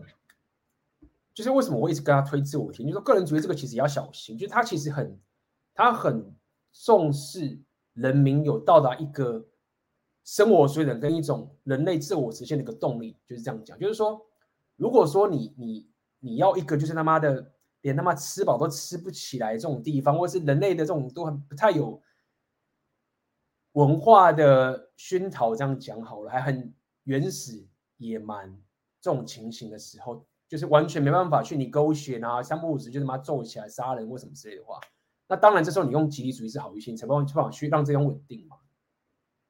但是一个可以偏个人主义的国家，简单来说，这个国家里面的人民的自觉跟他们的纪律，跟他们的这种，就是我们刚刚讲这些事情，我这平常讲自我提升这个东西，如果大家都可以有这样的素质的话。其实个人主义是好的，我认为个人主义就好了，所以他妈的我其实也在也是在做好事、欸、让大家他妈的拼命提升。就是虽然说我也没有我没有在想到这么远大的目标啦，只是也是希望台湾的男人或是女人也是一样啊，就是大家可以素质，别讲素质，就是至少你可以。更加有纪律的去往你自己想要的生活形态迈进，不要讲素质。那我觉得这是好事。Rapio 其实也是很偏个人主义。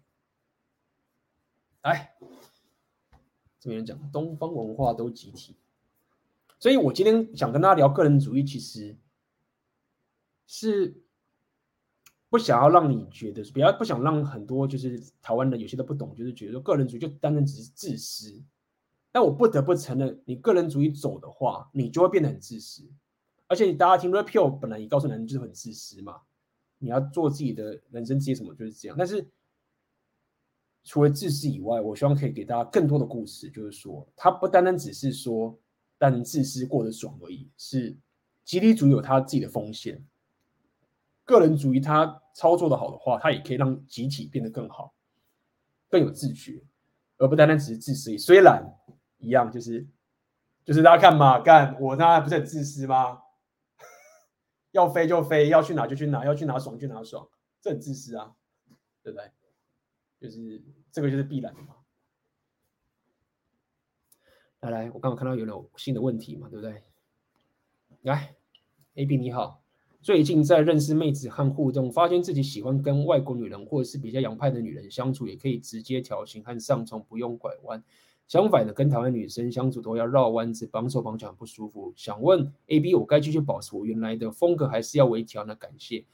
呃，看你的等级，如果你等级够高的话，你要微调。OK， 如果你等级很低的话，就是你他妈的连妹子都不敢什么的话，那你就是不要想那么多。那听你现在的这个状况，我认为你等级算够了，所以要微调的就是你跟不要讲外国啦。就是各种不同职业的 不, 不同个性的你都需要做微调，就是这样啊，就是就是需要做微调，好不好？来，那个就这样啊。跟外国妹子，我其实因为我在乌克兰待这么久了嘛，也是比较习惯跟国外的妹子相处居多，对啊。台湾妹子其实因为大家自己想想看嘛，就是一样嘛，都活在集体主义的里面，然后从小受到两性教育是那个样子，她本来就是跟国外不同，对不对？那我刚刚讲乌克兰那边，他妈国中的时候，国中的时候他妈就打炮打翻天了，高中的时候一堆人在怀孕了。你那种国家，对不对？男生他妈的，就是打炮啊，根本不用补习。这个下午三点就下课了，对不对？就是就这个情形嘛。所以微调是等级你够的话是一定要。个人主义会不会其实只是在集体主义下做出？的最优于个人的选择，例如台湾的产业，有钱赚的也就那几种，会从较有可能赚钱的行业中选择适合自己的。哦，这个有点有重点来了、哦，其实个人主义啊跟集体主义的差别，如果按照你的，因为你上面讲嘛，你现在讲的是说好像是哦，我要在既有的规则下面去找到最好的可能，当然是这样子，但是你要去想比较是这个样子。其实我刚其实已经有稍微提示你一点，就是说其实如果你活在一个非常集体主义的社会里面或是国家里面，其实你是你是宿命论， OK， 你其实是宿命论，因为你就是人家安排你做什么就做什么嘛，集体主义就这样啊，就是你就是给我当工程师，不要想其他的事情，因为我认为你当工程师对大家是最好的，对不对？你就是乖乖的去当老师，你就是当护士，你就是去当兵，然后你就是你长得比较高，所以你说，所以集体主义它其实是很偏宿命论，一切都决定了，这样是对大家最好的。也就是说，它不比较不相信人的可能性跟潜力。那个人主义就不是这样喽。相较于集体主义啊，个人主义会觉得说，我为我自己负责，我知道你叫我当工程师会比较好，对不对？我这样稳定的薪水，我就可以买房买车，对大家都好，爸妈都开心。但是我希望可以有更加 不, 可不同的可能性，而且我不认为人生是宿命论。所以个人主义可以发展的好，你就想看，如果说整个社会的每个人都一直想着说我有我有，别想所有人，就很多人他们想说我可能会有更好的可能性，我不是我不能我不用只是当一个这一种工作，当这样的人，或是当宰人，或者当说我有更好的可能性。这就是为什么 J P R 有讲说，其实个人主义的国家他们最后都发展的特别好，其实就是就是这样嘛，每个人都想办法都想办法每个人都觉得说我有更好的可能性，都不会将就，这样讲好了，不会觉得说啊我就只能做这个。那当然那些科技啊研发什么东西，大家就会往前冲嘛。所以个人主义就是这样，可以大家可以去思考一下。所以也刚好去回答到你这个问题。比起集体主义，个人主义其实会更想要创新的去打破这种宿命论的规则。这是我可以给你回答。当然啦，你还是要脚踏实地，对不对？你不能太太太天真嘛。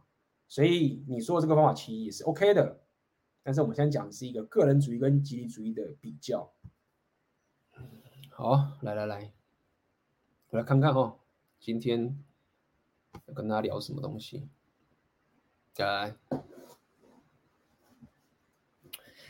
稍微小聊一下一个东西。我知道最近应该这个最近那个战争嘛，乌克兰战争嘛，然后新闻已经吵了很久，一个一个多月六，就是已经四十多天了嘛，我相信大家也已经有点疲劳了、疲乏了。那我最近一开始的时候，我当然很关注。如果大家有跟到我两前，就是两之前的直播，两次前的，我就是聊我我怎么当个难民嘛，逃出来那个战争嘛。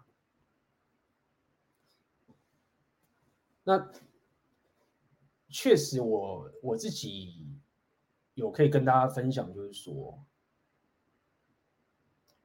我只是一个难民而已，而且我并没有真的很近距离的被炸到或者什么之类的。但是我当然也一直听到炮火声啊，或者枪声，什么都有听到。那么，其实我认为那些难民，他们包括我自己，就只是一个初阶难民，这样讲好了。因为我自己是有钱有资源，我就逃出来了。我现在有时候听到一些爆炸声啊，就是我都会稍微想到，哎，干妈的，就是那时候好像当难民那个时候出不来躲着的那个情形，所以我确实是很相信，就是有些人战后创伤群众，这不是说你害怕跟什么，是一种联想，就是我现在这个很细轻微，就是它这个联想，就是你你在那种感觉，你你在一个极端的情境待过的时候啊，你你整个现实都会被扭曲，这样讲好了，对吗？大家自己想，战争一发生的时候。你不用上班啊，你你所有平常的作息全部都中断，捷运、地铁什么都没了，你也不用去上班了，你在那个瞬间你的习惯会完全中断，你甚至可能健身都不去了，健身房都不去了嘛，对不对？然后你就被关在里面，然后外面可能就被炸。所以你在那个、那个、时候你的现实是完全就是改变，然后就是干不知道该不该出去，然后在那边炸。那我只想跟大家讲就是说合理，就是所以我之前有时候妈的妈有人在那边垃圾车那边撞一下去干嘛，靠腰在炸嘛，吓死，就有差。哦，那当然我们是希望不会发生这种战争啦，只是分享给大家。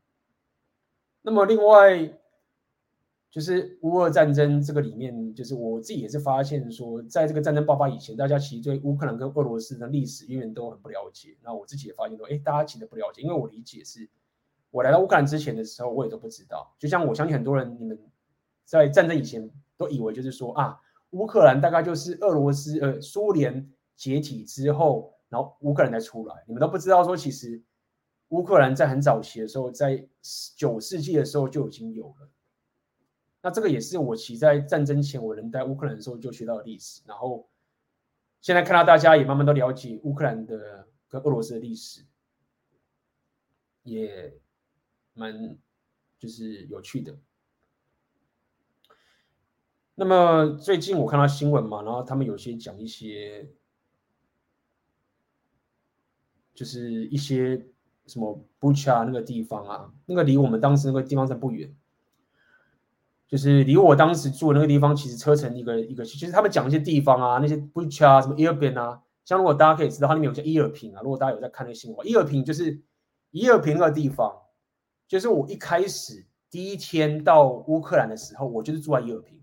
我一开始第一天的时候，我不是住在基辅，我当时被那个，如果大家有看到我以前的直播，可能有听我讲这个这一件事情，就是我第一天到乌克兰的时候，那个带我的人啊，他就没有把我送到基辅，我当时也不知道，他就是把我送到那个叫伊尔平的地方，然后那个地方就是车程离基辅一个小时的地方。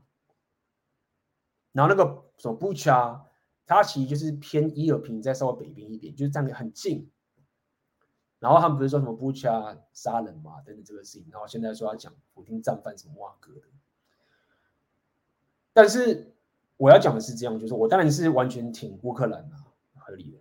但是如果你自己冷静想一想，包含我很多乌克兰朋友也是这样认为，就是普丁其实他本意上绝对不会是想要杀乌克兰人的，尽管有发生那个布布查惨案什么哇哥，一定有，或者 是, 是不管怎么样，就是有这个事情发生。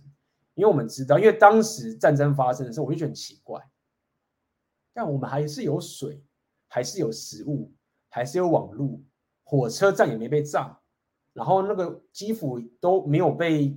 什么东西也都没有被炸等等这个事情，所以无论普丁是多么的侵略者，为什么我也认为他是这样，基本上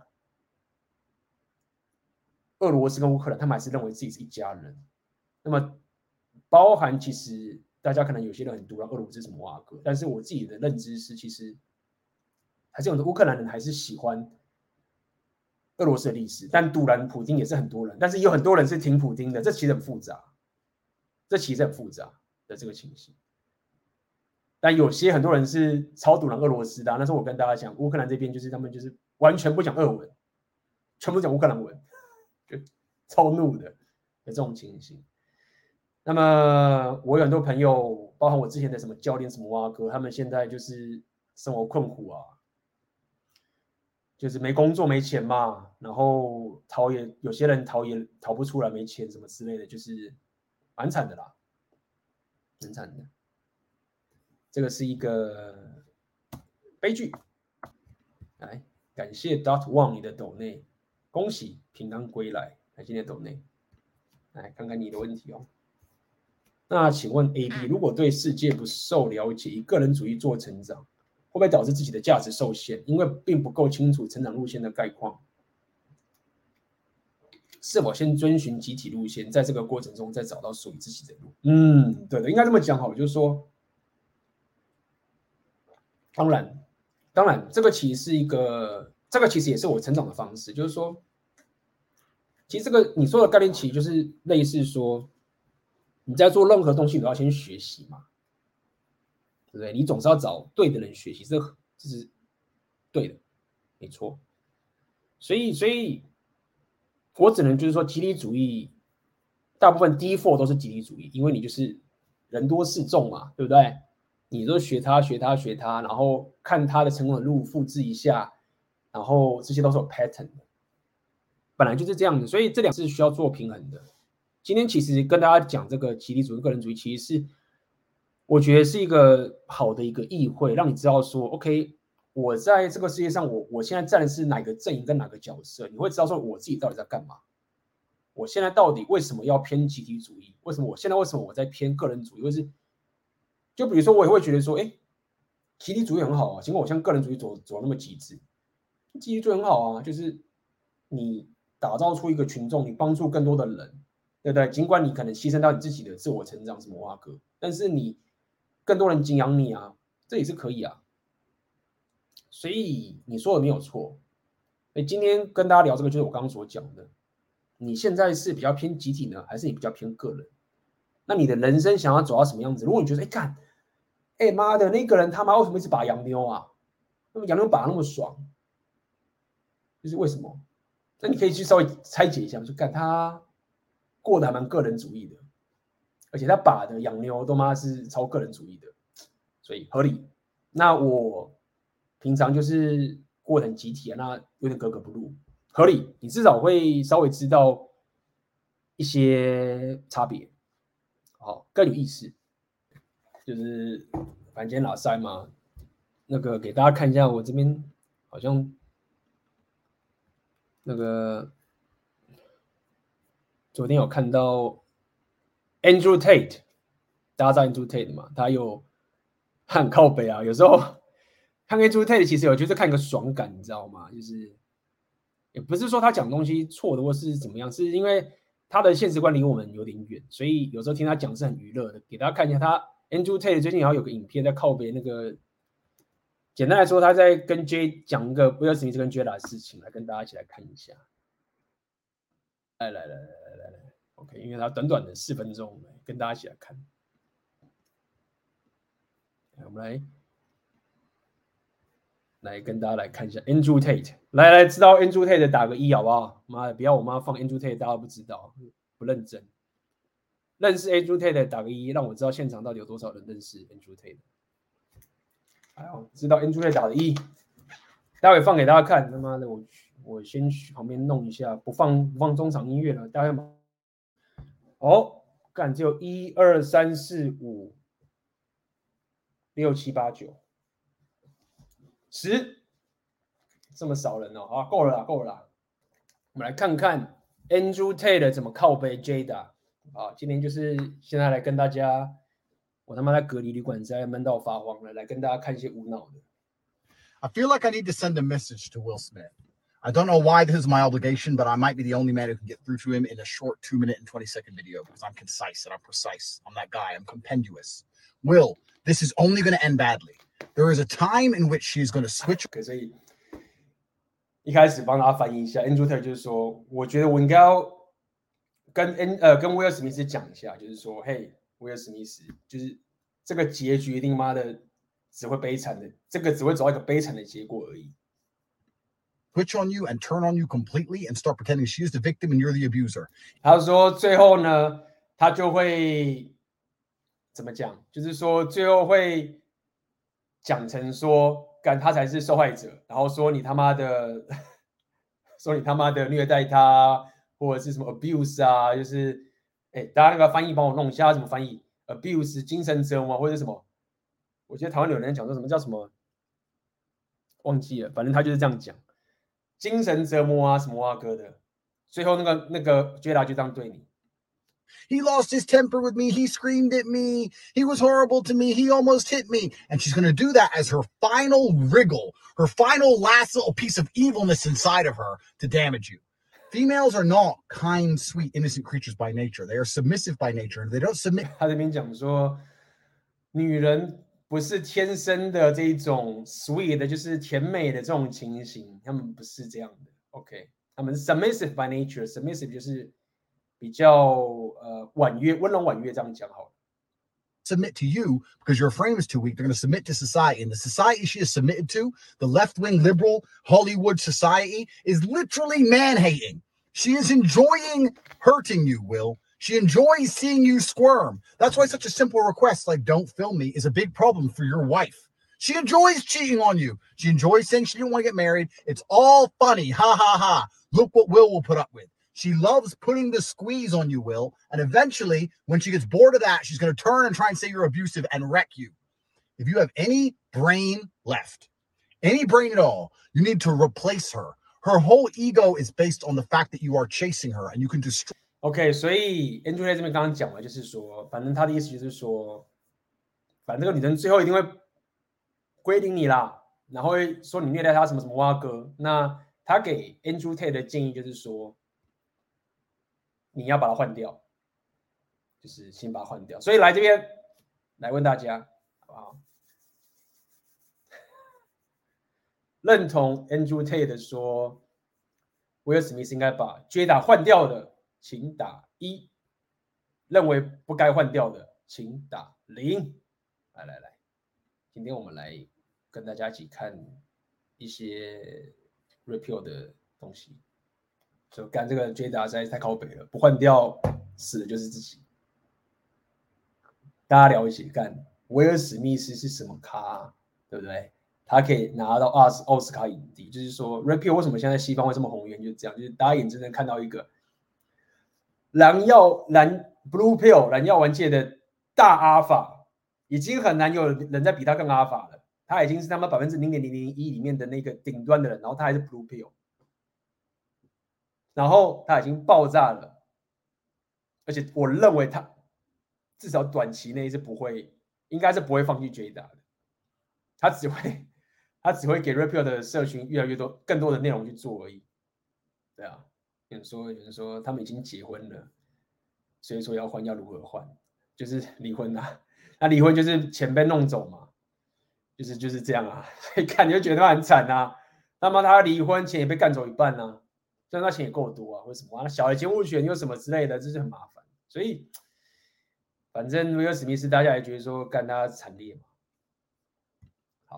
来，我们继续看 Andrew Tate。Destroy her ego when you replace her. You lost your temper with Chris Rock. You're not mad at Chris Rock. You don't want to hit or hurt Chris Rock. You're mad at the fact that whenever her name is mentioned, you're furious, but you're mad at her. You want to hit her in the face and you can't. So you hit Chris Rock for saying she had no hair. Gee, she has no hair. And Chris Rock could have made better jokes. He, he had. Yeah, 所以这边他就要讲，就是说，他说威尔史密斯，你根本不是真的对 Chris Rock 生气，你是对这个呃 Jada 生气的，但是你又不能打他，所以你最后就是往那个 Chris Rock 打。就是其实当时这个影片还没看之前，我在我的我在我的这个 Repeal 的私密群组说，我就是这样，我就是这样跟跟我的群组讲的。我当时有讲说这个就有异想天开，但是但是我当时就是有这种认知，就是这样啊，就是他。大家只在那边看说哦他在护妻，然后或者说哦那个人怎么样怎么样，那我看进去说没有他的 blue pill 的那种东西啊，他那个点就是我当时讲是说威尔史密斯去打 Chris 其实是一种自爆，但是我讲的自爆其实就是 Andrew 在刚讲说他在对 Jada 生气是一样的道理，但是我当时讲的不是所谓的生气，我当时讲就是说干妈的那个笑话就很好笑啊，但是我他妈一定得护妻啊，我就是 blue pill condition 啊，然后他已经被弄到就是，最后就就是上次直播嘛，当白色骑士失控时，他的愤怒就那棒就打在 Chris Rock 身上，这就是 Blue Pill Condition 的可怕的地方。干，他可是威尔史密斯哎 ，Bad Boy for Life 哎，还有什么全民情圣哎，我是传奇哎，还有什么超多嘞。虽然说他这个演员，但是他可以因为一个蓝药丸制约到。在奥斯卡的奖上去打那一巴掌，然后那是因为他很气 Jada， 尽管他没有觉得他气，他觉得他很爱他。但你自己想想看，我们就先往这个左派方向去思考好了。为什么你对一个女人的爱可以让你做出这种事情？就是你不是什么疯狂杀人犯或者什么什么之类的。好，我们我们现在用用左派的角度去讲这件事情，你很爱他，那你的爱，你的左派的爱好，或是你的 blue pill condition 的爱，应该要让你可以更加的所谓的你的你用你的包容啊，或者是你的什么之类的啊，你应该脾气应该更好的啊，你应该是不会像那些 Alpha 那边什么凶巴巴什么哇哥的啊。大家去思考这个问题。聊这么多 repeal， 其实就想跟大家讲这件事情，就是说，干没有，你他妈的以为你自己很护妻，或是很爱，或者什么什么哇哥，你他妈的比那些 Alpha 或者比那些红药丸的人还要更更会失控。你自己想想看嘛，你如果是，虽然说不一定一定要走妈的很 repeal 这种情形，你他妈的外面去打一堆，像 Andrew Tate 在外面打一堆炮，你怎么可能会去对你的女人生气，然后打在一个讲台上的人？那这是为什么？难道是威尔史密斯不够强壮吗？难道是威尔史密斯不够有钱吗？难道是威尔史密斯是个蠢人吗？没有哎、欸，强壮又打拳击又有钱，事业又成功，巴拉巴拉巴拉，全部都有，硬实力全部满，六大属性都是破破表的。对啊，文艺属性他有吗？啊，可能没有文艺属性，还是会自爆。这就是蓝药丸制约的强大的地方，就是这样子。来，我们继续看下去。Had plenty of material, bro. He went soft, and you know he did. But you're so furious when her name is mentioned because really you know she deserves a slap in the face. A slap in the face you can't give her. The only retribution you can get for all the embarrassment she has bestowed upon you is to quickly stop chasing her, replace her with something nineteen, and attack her basic biology. You know what she's going to do, Will? If you...考察说直接换掉一个女人，找十九岁的小妹妹，他威尔史密斯一定可以办得到啦，但是我相信他应该也对十九岁小妹妹可能就觉得还好。Replace her with some nineteen-year-old, some hot chick who listens to you, who's loyal to you. I know, crazy, right? Doesn't suck dicks at random. She's going to say, "Oh, but Will's immature. He couldn't handle mature. He couldn't handle that I was questioning him because I'm a independent and I'm so smart and he couldn't handle my wisdom." And she's going to say all this shit. And then she's going to go. 这蛮厉害的，这你们讲文艺属性。刚好看 Andrew Tate 就是他妈的，对了 ，Will Will 是 hip hop， 对他有那个有时候 rap 一下。刚 Andrew Tate 就这样讲啊，就是说，干我跟你讲，到时候你这样弄的时候，那个妹子啊，觉得一定会说，哦你。鸡鸡小啊，你没有自信，你没办法 handle 我啊！就是我这么成功，我这么有自信，你就喜欢找那些十九岁的笨妹妹什么什么哇哥。其实也蛮有趣的、啊，那个套路都已经后面在讲什么的那个故事剧本都已经想好了啦，就是羞辱车什么都来了，就是就是一副就是一定要可以把这种女人当作是正宫，你才是一个有自信的男人。其实就是这样嘛。就为什么 Rebel 讲那么久，大家说我们丑女，就是就是一个男人被洗脑证明，就是说哦。我如果可以跟这样的一个很这样一个女人，而不是跟十九岁小妹，我才是真男人。你看我这么厉害，才可以 handle 你这种自信女人。就你看他妈，你 handle 到说，不但没办法找到一个真正有 feminine 的女人，会对你就是服从、忠诚、互补你，搞到你他妈气又不能打她，然后打到 Chris Rock。She's gonna go home and take off her clothes, look in the mirror at her old ass body, and she's gonna go, maybe, maybe I'm just old.Maybe. And then she's going to text August. Hey, hey, hey, baby. Then he's like, no, I'm fucking nineteen-year-old as well now. Sorry. The drama's over. Like, you ain't, you ain't fun anymore. You're old. That's the only way you're going to hurt her. Because I know you want to hurt her back, Will. And that's not a bad thing. If any, any red-blooded man who've been through the shit you've been through wants some degree of revenge, you're in a very fortunate position in which you are Will Smith.You can get that revenge. You can get that revenge by replacing her with someone young and beautiful. That's the only revenge you're ever going to get.And the longer you stick around, the more evidence she's going to have to eventually wreck you in court. That's all she's going to try and do. She's going to try and eventually wreck you in court, torture you on social media, make you a laughingstock, and mock you. What are you there for? This is literally genuinely Stockholm syndrome at this point.、嗯、I know you're thinking. Oh, wow, that 已经 Andrew Tate 了啦。虽然说我们在听 Andrew Tate 讲话的时候，我相信大家还是抱着一种他讲的是一定是有道理的东西，但是我觉得娱乐的娱乐的价值其实很高。他当然有讲到一些真实，但是。娱乐的价值也是更够高。那为什么我会这样讲一点是，就是大家还是要考虑到他本人的背景跟他的现实观跟我们现实观还是差距很大。但他讲很多东西其实够真实的。那他最后讲到说：“靠你妈，威尔史密斯，你现在已经已经到了斯德哥尔摩症候群了 ，Stockholm syndrome。” 这其实有点蛮靠北的。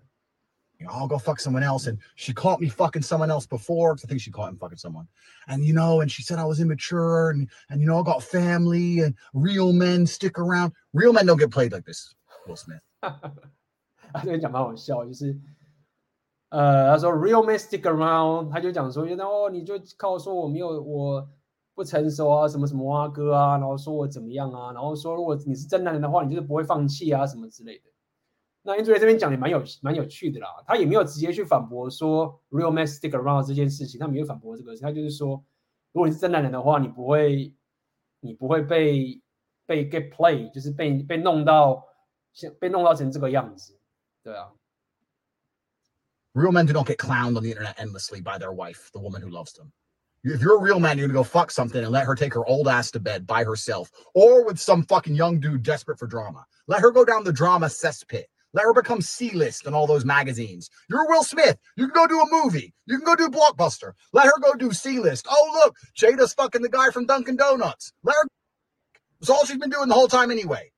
I don't know what you are there for, but I'm telling you now, you have this idea that if you leave, she won't care and she won't be hurt. That's why you don't leave.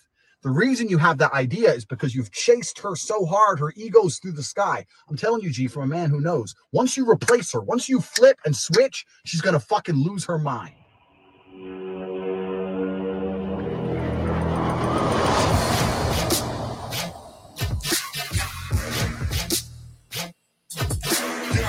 好，来问大家一下，刚刚这个影片，刚刚这个影片 ，OK， 你。看不懂的打零，完全看得懂的打一 ，OK， 好不好？来跟大家看大家的情形，你就是从零零就是完全看不懂，一就是完全看得懂。OK， 你可以打零点五啊、零点三、零点七点八，把你的答案打在聊天室上面。刚刚这个影片四分钟的影片，看不懂的打零，完全看懂的请打一。OK OK， 干得好，好好好好好。哎，看不懂的打、啊，就是就不知道大家看得懂看不懂。不要他妈的直播，只有我看得懂，很多人看不懂。我也就是也不知道大家听不听得懂。零点三、零点五 ，OK OK， 大家慢慢练自己的英文好不好？趁学红药丸，顺便把英文都练起来。OK， 来我这个频道，靠北归靠北，对不对？能多练什么的技能的都练。好不好？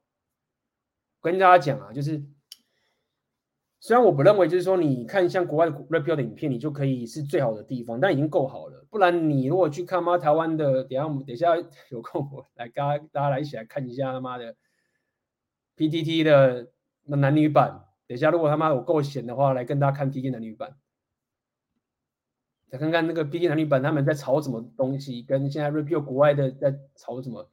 你就知道说那个差距是多少了。我还记得以前我的 source 只能在 P T T， 因为我是算是资深 P T T 乡民吧。我在我大学的时候，我大学之后二零两千年的时候，我就在玩 B B S 了。所以因为这个历史的关系，我就是对 P T T 有感情，这样讲好了。当时。的 resource 就只能有 P T T 的什么男女版啊，或什么版的那个，你就是他妈你能学就只能学那些东西。但当你有 rational meal， 甚至更多之后的东西的时候，你就说干妈的，这个知识实在太重要了。哇，待会大家，待会我如果无聊的话，跟大家一起来看 P T T 男女版的一些文章。OK， 如果大家有什么文章想要我看 P T T 的话，可以贴给我，跟大家一起看，然后靠北一下。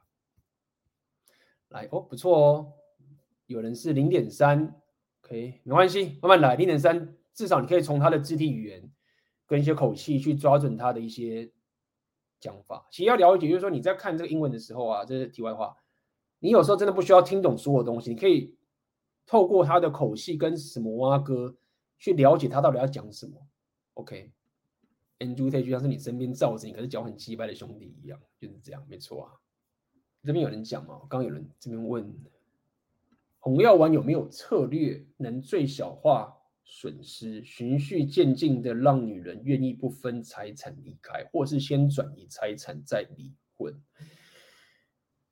我怎样跟你讲，就是说，毕竟如果你要一看到我的资历的话，我当然是没有资格讲这件事情，因为我没有结过婚，也没有离过婚，呃，我没有被分过财产，所以我不像像那个什么 entrepreneur in car 啊，那个 Richard Cooper， 他可以更有 authority 的讲这件事情。但是我可以跟你讲一点，在这就是说，你要最小化损失，你就得把关系的守门这一个门挡得很严格，就这样。这个在我们之前红丸三节的现场讲座都讲很多。我举个例子嘛，就是说你要了解这件事情，就是说我刚刚其实就有跟你讲一些概念，就是正宫、盘子跟朋友。为什么这样的系统？就是说，第一点是当然啦、啊，你你要可以走红药丸，你本身价值一定要够高，这个就是基本的，不用说了，就是。你要真的是有点屁话，就是说你要可以强大到，就是说，尽管你分妹子一杯羹，他都很爽。但是这一种东西，它不只是钱而已，它包含很多啊，你打炮的能力啊，你的各种硬大六大属性都有啊。就是说有些人有钱，他妈打炮打超烂，真的是，至少在前期你也是前期的长期关系，你也是很惨啊。所以。你要可以去防止这件事情，说到底就是这样。就是说，之前我有想跟大家分享感觉，就是说，很多妈 blue pill 男人、啊、你就是觉得说，你会认为说，你跟妹子要有最好的长期关系，就是说，你要你都会觉得说，我只要想着我怎么样可以让女生不付出的状态，然后都是我付出，然后我还可以做心甘情愿的话，那这个就是最棒的两性动态。很多人都会这样思维，就是说 ，OK， 如果这个妹子够正，然后她愿意跟我结婚，然后我这个又是个好人，我又是很任劳任怨的人，我又会煮饭，我会做家事，我都会做，所以我就是对你好，然后我就是一个有这么的有纪律啊、高尚的人，那你都不用做事，只要我可以强大到这种情形的时候，然后我又男女平等什么什么啊，哥，你要做什么都可以去做，我完全就是相信你，你去跟男跟朋友约会啊。Glow nice out 啊，什么什么东西，我完全相信你会忠诚，然后我又可以完全为你付出，我又做心甘情愿的时候，我就有最棒的两性动态。这个就是很多蓝药丸的人，但是是以上为出发点的人抱的地方错了。你其实要做一件更重要的事情，就是说，不是说你不要给予价值，不是说你不要付出或什么啊，哥，你应该要。创造出一个情境是这个妹子得一直帮你做事情，这个很重要。就是说，如我这样讲，就是说一个正宫啊，我认为你要努力的方向是这个女的，我要怎么样可以创造出一个情境跟一个互动或什么什么都好，让她会一直帮我做事，但是她还是会得到很多好处哦。就举例嘛，你简单就是说你什么都付钱嘛，什么都什么都好处都给她很多嘛。但他一定得有个跟你互动，是他会帮你做很多很多的事情，然后让你让你的事业或是你们之间的关系会变得更好。如果你没有你没有创造出这个环境，或是你没有把这个动态当成最棒的动态的话，你很容易爆炸。这个我印象很深刻嘛，之前在 P T T 上面就有个版，就是让就是有人在贴这个文章啊，就讲说啊，好像是我才是第三者，是不是？我看一下，他好像是说。搞他明明自己才是正牌男朋友，就搞得自己好像才是第三者。我记得标题是这样，然后我印象中那个那个文章已经在 P T T 被砍了，但是它有连接，就是 P T T 连接好像会留着嘛。好、啊，找不到了，看哪位高手待会找到的话贴上来。所以重点就是这样，你想问这个问题就是这个情形。简单来说，用暗黑点讲法就是说，当你跟妹子这两个的彼此的动态是。他已经要付出这么多东西，当他当然他有得到，然后他也让你得到。你们之间有这么强大的连结之后呢，女人当然会更不愿意跟你分开啦。这个是你要去提升的事情，你不能只想着说他什么事都不做，然后我帮他做，然后这样就是最棒，不行，不行，就是你这样不够好。你你对他好之后，你还要可以引导他帮你做很多事情，尽管那个事情你自己会做，你也不能自己做。否则，他就什么事都不用，他他就是跟你没有什么连接啦，他也没有任何满足的地方，他没有办法讲白，他没有办法服侍你啊，对不对？那你就掰啊。但是你这边讲的是循序渐进，让女人愿意不分财产离开，那这个不可能啊！这个你就是你这个行就好像你这个讲法好像是我算是有点答非所问。你的意思就是啊，我要跟他扯了，那可不可以他妈的用一些方法？他最后就是说不可能。我跟你讲，那个妹子 hypergamy 啊，他到时候没有妈的花钱请律师来花来起玉石俱焚就已经不错了，好不好？大部分情形都嘛应该是。都找律师来，然后就要分财产，然后钱还是花彼此的，就是弄得大家都更麻烦。就是我觉得，呃，这个也是今天本来想跟大家讲，就是说，女人是会花男人的资源的，而且应该要这样讲，就是说，当一个女人所谓的很爱你之后，就是你比如说她中了阿法毒或什么，我觉得很喜欢你的时候，你想要绑住你的时候啊，她本能性的一定会想要扣住你的资源。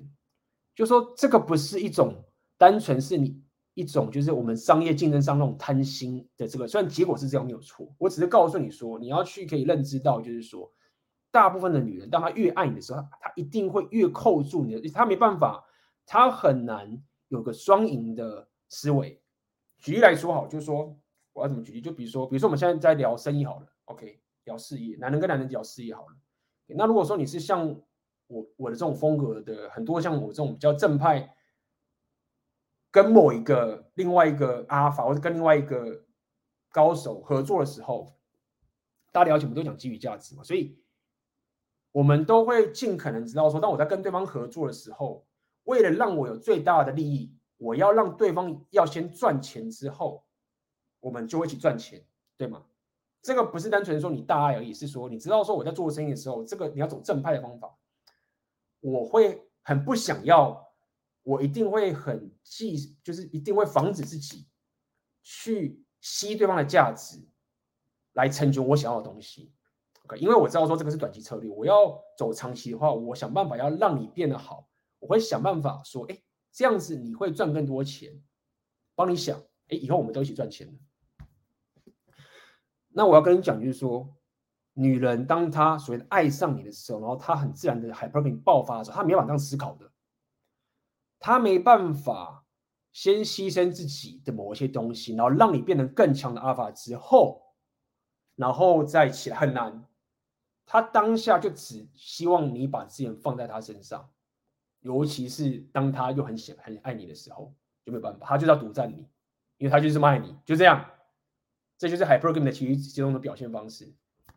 所以你说红药丸有没有策略能最小化损失，循序渐进让女人愿意不分财产，或者是现在没有干？在那个时候，当我她很喜欢爱你的时候 ，default 不是说她真的单纯仇恨你什么之类，她就是要削掉你的资源，就这样。当然啦、啊，你如果说一些少数的女人，她怎么品性够高啊，贵妇属性够好啊。然后就是什么挖哥，但是你不能把这个当做 default， 就是因为妹子她必须要去抵抗自己的天性，这个是男人不需要去抵抗的。所以男人你会觉得说，干你怎么那么鸡巴、啊，你那么鸡巴？因为男人没有 hypergamy， 女人有。当他越爱你的时候，他就越要扣你的资源。如果说他原本只是个盘子，只是他妈的所谓的朋友，他可能会觉得说啊。好聚好散，你知道吗？那个你你就是你你阿法，然后就是未来我们还可以怎么样啊？然后什么阿哥的，就是反正我们打打炮而已啊，也没有什么这样子啊，没事没事，不会吸你太多。干他，我觉得很爱你，说干这个男人他一定要当我老公，一定要我要抓住他，他不可能在那边想说哦，那你先去转盘子之后，然后你到时候变得更有自信，然后你事业冲得更高之后，然后我自己他很难，他当下就是要你所有资源，剩下的你说要怎么弄，那个其实是律师的技巧了啦，我就这不是我的专业了，我是以 repeal 的角度去告诉你，这种动态会发生，就是当妹子越想要你的时候，越爱你的时候，她越想扣住你所有的资源，比她原本是盘子的时候还更想扣住。最近看到一个影片 ，Jada 为了宣传 Red Table 未经 Will 同意拍摄他，然后 Will 不想被拍 ，Jada 还说他的行为是愚蠢。Gaslight 啊 ，OK， 好、啊，有机会分享一下这个可以看看，不意外。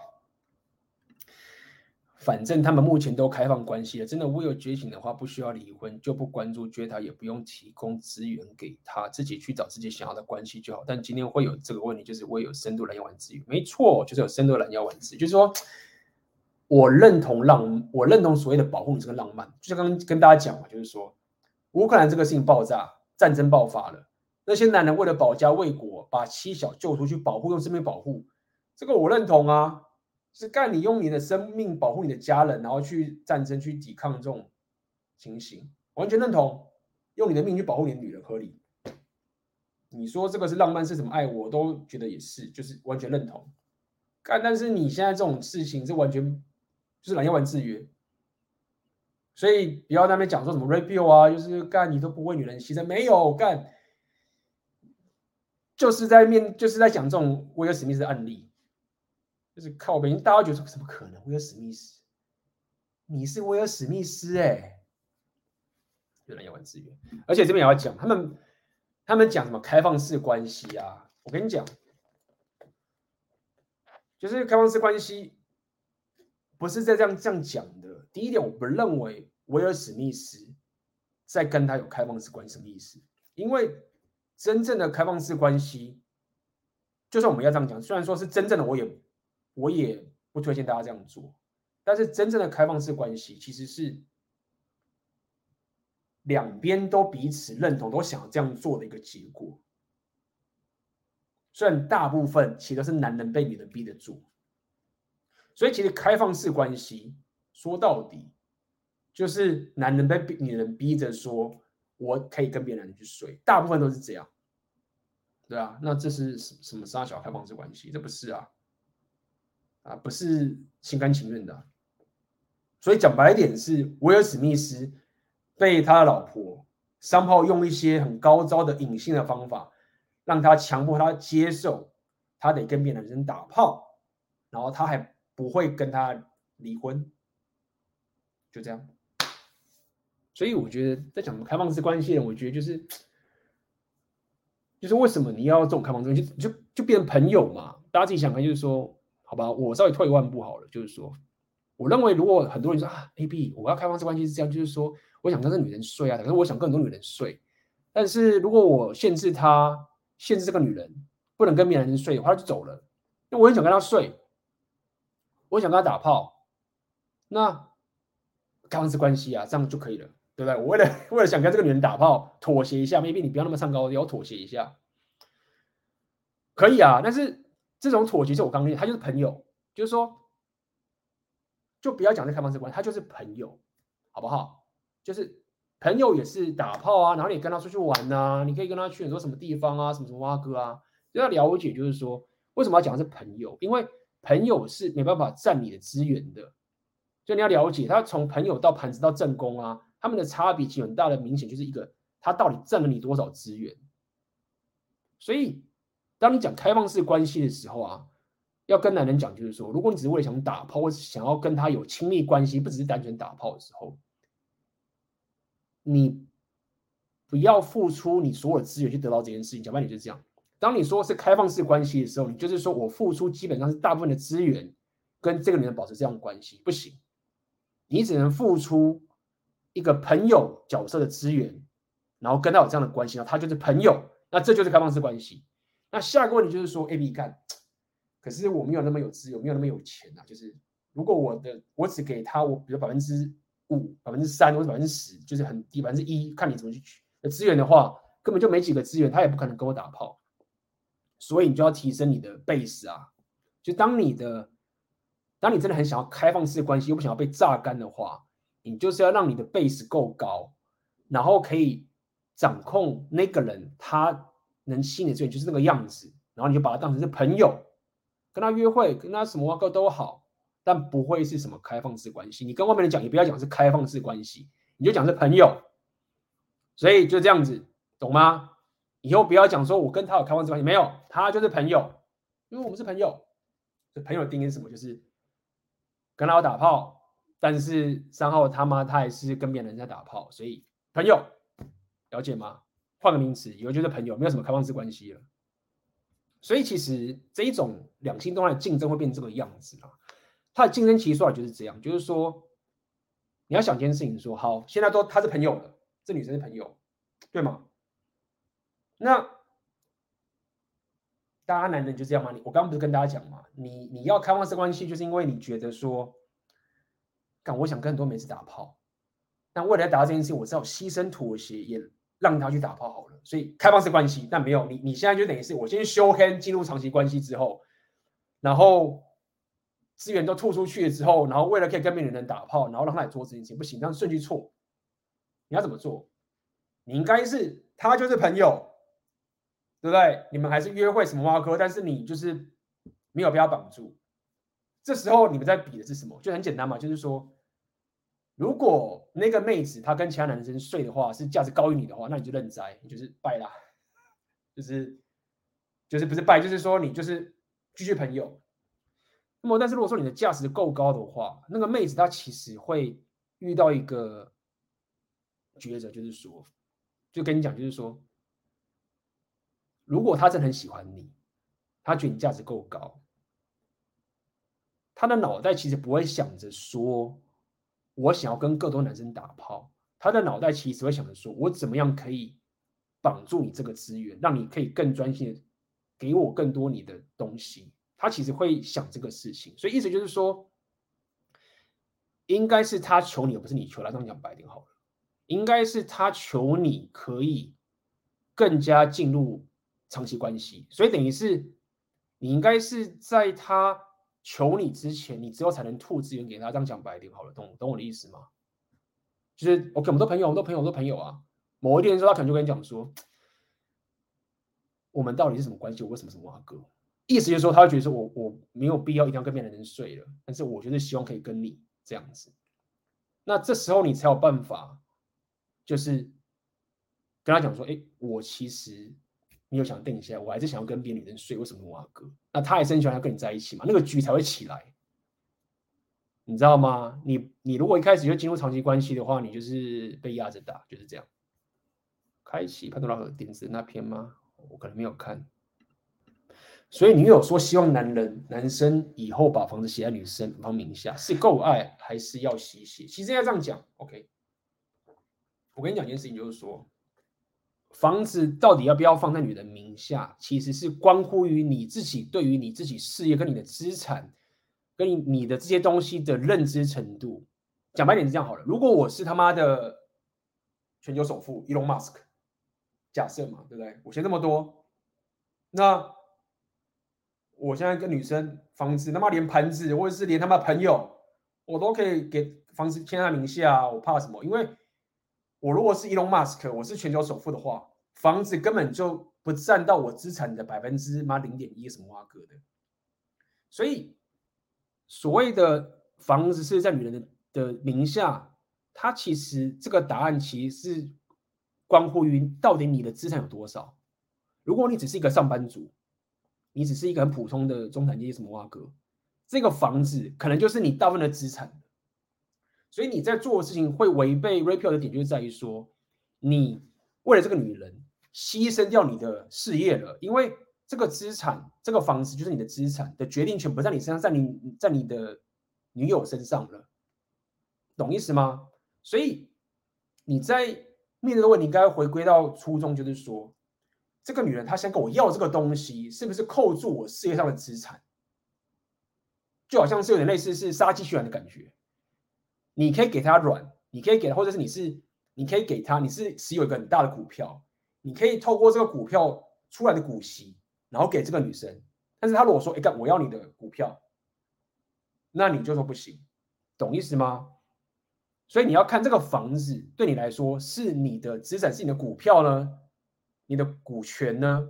还它只是一个股利、一个分红、一个费用，懂意思吗？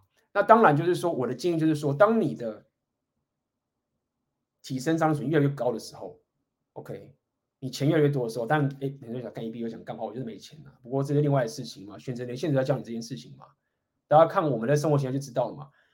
你你必须要一直扣着你的，你不能让女人扣住你的资产，但是你要把这个资产赚赚的获利、股息或什么什么挖哥犒赏他。如果你的股息、你的这些东西已经可以买栋房子了，你只给他怕什么？但如果说你不是的话，你现在这一整栋房子就是你完整的资产的话，那你不应该给他。以 Rapio 的角度就是这个样子，懂意思吗？所以你就要了解这个事情，就是说你会发现说，未来你在跟妹子做两性道理的概念其实就是这样，概念就是说我可以对你好，但是一定是我先变得很好之后，我才能把好给你，我不能是把我自己给牺牲给毁灭之后，然后把权限放在你身上。因为这个东西麻烦的点是在于说，妹子 hypergamy 发作的时候，如果你把你的这个事业或者是你这个资产的掌控权给他的时候，你没有掌控权的时候，他 handle 不了，他情绪上 handle 不了，因为掌控权不在你身上，那他得解决你的问题就会爆炸。我现在讲的很虚，呃，不是很虚，就是很没有例子，你可能感受不到。我只是告诉你说，如果你把你的资产跟你的决定权东西给了女人，不是给到你的话，这个动态会很难走下去。所以不同的情况，你房子是要在你名下，是跟女生名下，端看于你的商人属性的高低，就这样。很大部分男人，大部分听这个直播男人，我相信一个房子基本上是你大部分的资产的啦，就这样嘛。对不对？而且那你会说，那靠，那房子他如果说房子不在名下的话，他就不跟我结婚，是不是挖哥？那时候你就来了嘛。这就是我告诉你，就是说，一个女人她要嫁给你，或者要投资你的时候，她到底看什么？她如果只看你银行存款的现金的话，这个女人短视近利。这是我一直跟大家讲概念嘛，就是我自己的事业跟什么都是一样的道理嘛，我的银行存款都一直没有很多嘛，所以不是说你不要对这女人好，而是这女人如果说，哎、欸，你现在资产有五百万好了，假设或是怎样，三百万、五百万、三百万之类的，好不好？然后你可以先付个两百五十万、两百万投头期款啊，对不对？你愿意把这个东西给我给我的话，那么我觉得你对我好。对不对？你 我, 我看到你现金三百万，可以这样子，我才会够安全。但是这个女生她这样子对你的话，她其实做很短视近利的东西，意思就是说，你的两百万或者两百五十万什么的，你就投期款，不能拿来发展你的事业，你要扣在我身上，因为我那个是我要看到的现金。但是我不相信你，如果这三百万在你身上的话，你未来可以把它变成三千万，甚至变三亿。那我要讲的点就是这样，如果说你的思维商人属性是像我这样一直投资的话，你现在无论是你是三十万、三万、三十万、三百万，你都会知道说这个钱我不会把它放在银行，我会去投资跟提升自己。我的资产一定一直往上，一直三百万我要完全拿来去投资自己。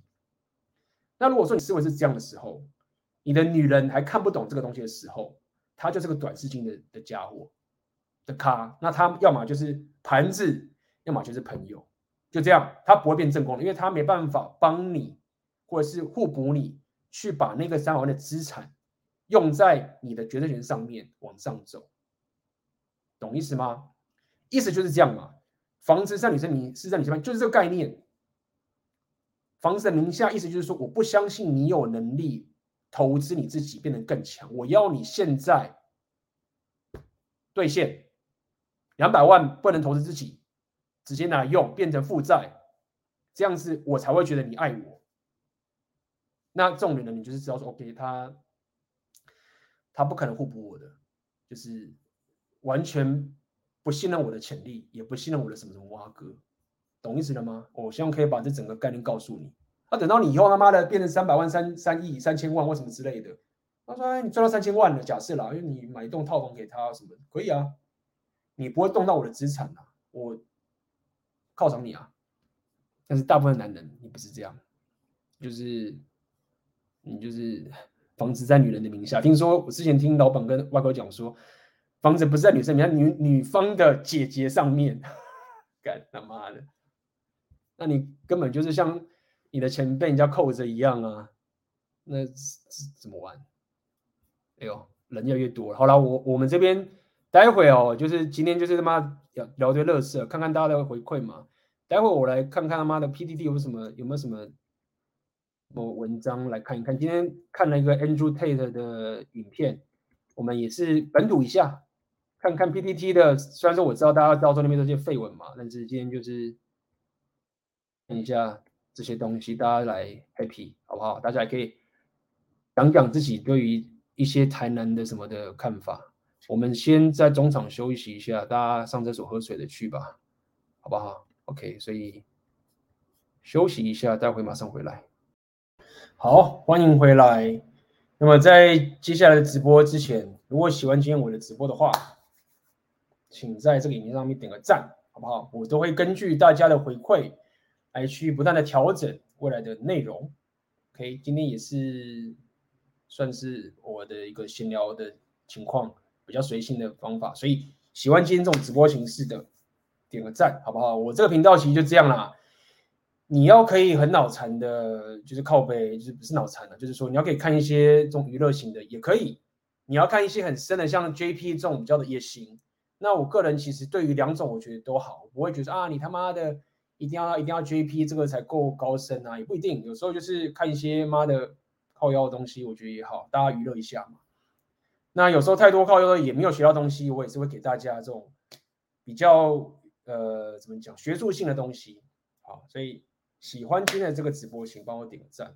那这边有人讲说什么 Dcard 上的感情文也蛮精彩的 ，OK， 就大家可以提供一下，如果有什么现在 Dcard， 因为 Dcard 我很少看 ，Dcard 算是比较新的嘛，所以我对这个界面跟这个生态就是比较少涉猎。如果现在大家有什么希望我可以看的、啊、评论的 Dcard 的文章，可以贴在聊天室上面 ，OK， 然后想要我评论啊，想要我看看这是什么。什么蛙哥的，今天就 OK， 你知道吗？真的在那个隔离这里，他妈的一直被关在那边，关的太久了。什么时候不能干，也不能出去。虽然说可以在里面做一些徒手健身啊、拉筋啊什么蛙哥，那就是这么小，你知道，还是闷出病来的。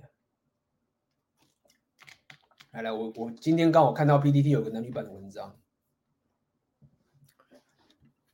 就是讲台南，好不好？我们来看台南到底又怎么了？来来来，我们来看看 P T T， 哎，大家应该看得到吧？哎，我看到这个很长的一串，稍微略过，我还没有看到，来跟大家一起看。标题：台南的困境从何而来？各位都台南呐、啊，我们都是台南呐、啊，台南到底困境从何而来呢？目前台湾的教育与职场趋近男女平等，所以台湾的男女在同样的环境长大，平均条件也是差不多。OK， 现代人小家庭居多，生小孩也是自我意识。OK， 到底为何台湾求偶市场男女配对困难度会差这么多呢？身边常听到。单身男性需要介绍女生认识。举个例子，我有一个朋友三十多岁了，其貌不扬，收入也不多，目前找不到女朋友，但他有一个姐姐和妹妹，像长相类似，收入也不怎样，却都抱着小孩过着快快乐乐的家庭生活了。交友软体 O 二 男女热门程度之悬殊，台湾男女条件明明差不多，所以到底为何会造成这样的现象？OK， 来来来来来来，大家觉得怎么样？为什么、啊、各位红药丸高手觉得怎么样啊？为何女人结婚那么容易，男人台南的困境怎么那么惨烈？而且我估计他妈的，你这边一定有人也是在看 P T T 的、啊，不要以为你都没看。好，昨天我看到 J P 啊，跟那个有一个国外的一个。演化心理学的一个大师，真的哦，学术界的大师，顶级的，好吧？我们在聊有关两性动态之间、男女之间的这种择偶标准为什么这么的不同，所以我觉得来跟大家聊 P D 也是好，就是说 P D 就是我们台湾的，可以说，虽然说有人说什么，有人说什么不要看从 P D 看世界，确实啦，但是 P D 本身也是一个。一个标准是说，至少有很大的族群，他们的两性动态的思维就是在一个等级，好不好？那我透过我从各个地方学到的知识来去回答这些的看法。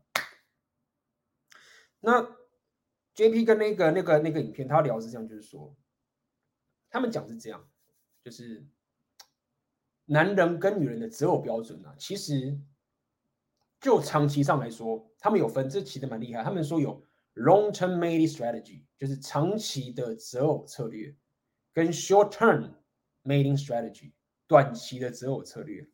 Okay， 那什么是长期？就是说长期关系嘛，就是你要可以跟他结婚，或者是有有小孩、有家庭，就是很长期的。那短期什么？就是一夜情、打炮、炮友这些东西，对不对？盘子。朋友，这他妈新新名词，朋友，什么都好，这是短期的。他说，其实啊，他举个例子，要说，其实男人跟女人在长期关系的择偶之间，对彼此啊，举个例子，他们说智力、智商、智力，就长期上来说啊，女人希望男人要有一定的智商才行，这是他们的标准，择偶标准。那男人对女人，其实在长期上面、哦、他们也会要求女人的智商哦。OK， 像我讲这个不是从不是不是从罗罗那边讲来的，但是在短期的时候，讲到短期的时候，女人对男人的标准不太会变，基本上也是不变的。但是男人对女人的这个智商的要求啊，瞬间降到谷底，就是没差，你他妈是个傻妹啊，什么啊哥。只要他们是大奶或是正或什么阿哥都可以，但是长期不行。那这个是有统计数据的。简单来说，就是女人对男人的择偶标准是比较严格的，男人对女人的择偶标准是某种时候是很低的。好，那其实如果你仔细看这个 P D， 他们有些人在讲说，我看这边有人，我记得有人讲就是啊，哦哦，这个。比如说我这边有人讲嘛，有人推文说什么男人就是没有什么标准嘛，就是说我记得好像有人这样讲，可能眼光高啊，或者是就是可能就是说看这边讲什么僧多粥少什么哇哥，或者是他会讲说啊，很多男人就是不挑啊，女人挑什么什么之类的。那其实从演化心理学告诉你的感觉这样，就是说为什么女人的择偶标准会高，其实之前都聊过了，就帮大家复习嘛。因为女人在跟男人打炮的时候，她冒的生存风险是很高的，对不对？难道我们打炮跟女人打炮，我们会有什么风险？除了得病以外，没啦，我们不会怀孕啊。但是女人打炮之后，她有怀孕的话，先不要讲得病，她光怀孕的时候，她就要冒十个月的的风险呢、欸，十个月怀孕呢、欸，然后怀孕也就算，你到时候小孩要生出来、欸，你要养小孩、欸、你那一炮打下去。你要冒这么大的风险，男人你不用啊。那就这个经济学原理就很简单嘛。干我他妈跟你打一炮，我冒这么大的风险，我标准不提高，我妈白痴吗？对吗？所以这不是说什么男人，男人就是什么什么什么什么渣男啊，什么妈哥。结果论来说是没有错，但是它不是只是道德上的低俗。它是有生物本质上的风险差别，女人打那一炮，她就要冒这么大的风险，所以她标准高是现实合理运作的结果。那在这样情形下面，女人标准提高，男人当然就比较难找到啊，对，就变成是女人挑男人嘛，就这个情形。那么。他们昨天还 有, 还有讲一个很有趣的统计的数据跟大家分享，就是说，他们做个实验，就一群男人跟一群女人 ，OK， 他们要去比较说男人的择偶的策略跟女人择偶策略到底有什么样的差距。先讲故事给大家听。他说：“哦，我找对男人跟找对女人。”那这一群女人，他们就是个别去校园找他们的另另外的性别，比如说女人就去跟男人搭讪，然后问问题。问三个问题，好，然后女人问男人的问题就是说，呃，就是很高兴认识你啊，什么什么啊哥，然后说，哎，你愿意跟我约会吗？那他说女人也不对，男人问女人的话，先讲男人问女人，男人问女人的时候啊，他说大概第一个问题是说，哎，问女人说，哎，你愿不愿意跟我出来约会？那女人答应的比例大概 百分之五十。 其实当时在讲这个这个结果的时候，我是觉得说真的是这样吗？可是他们说是一个学术上统计，想说一般你搭讪有在搭讪的话，可能他妈的要可以约连要到号都很困难的，你这个 百分之五十 会约会说愿意的，我就觉得有点怪怪。不过我先姑且认讲说他们学术上的这个是沙脸的好了。 OK， 百分之五十 女人说 OK。 第二个问题是说你愿不愿意跟我回家，男人问女人，他说大概就降到剩下 百分之十， 第一次哦。那第三个是说你愿意跟我打炮，那这时候女人就降到 百分之零。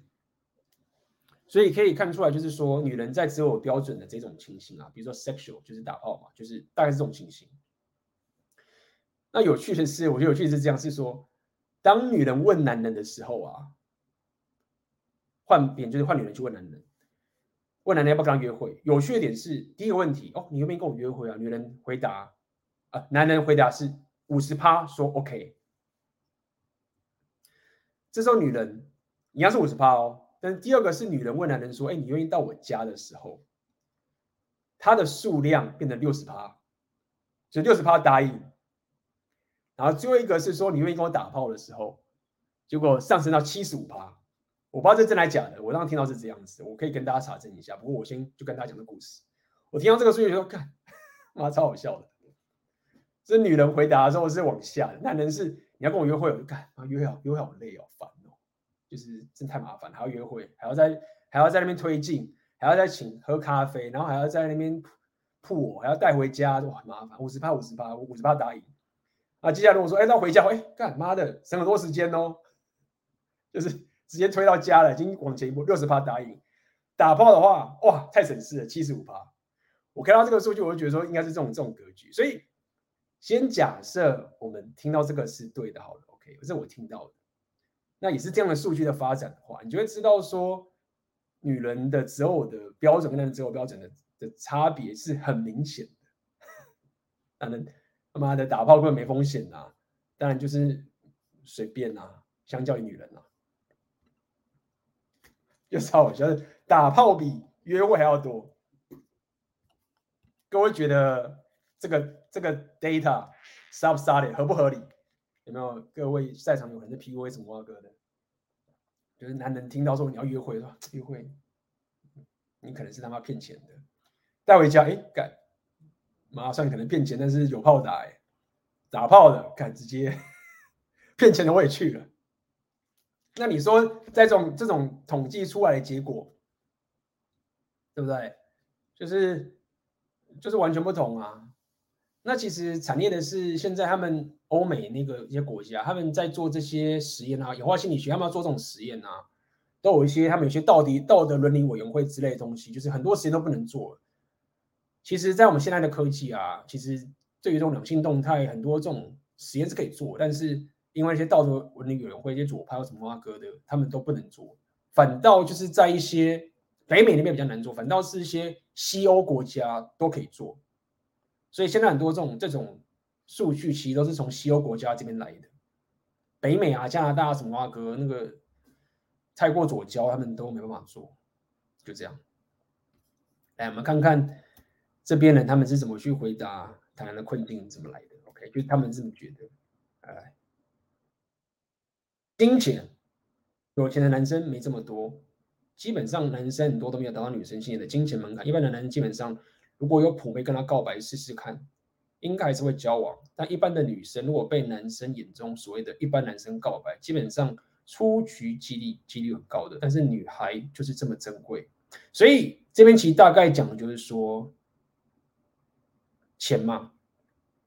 好，那讲到钱的话，我就可以跟大家说一下是。在演化心理上面统计也是这个样子，就是说，女人其实看男人的长期择偶标准，就是贝拉菲，我们跟大家讲过了嘛，就是说，你的资源掌控能力跟金钱会是妹子，呃，看待很重要的元素的因素，确实就是这样。但是男人看女人的时候却越有钱的人越不 care 这件事情。所以这不是就是讲说什么父权什么什么，就是天生生物演化心理学这个情形，演化学上面女人注重男人的东西跟男人注重女人的东西是不一样。当男人不 care 女人的金钱的时候，当然他标准就降低啦，但是男人 care 你的外表、啊、那女人相对来讲是也 care 男人的外表，但是他没有像男人这么 care。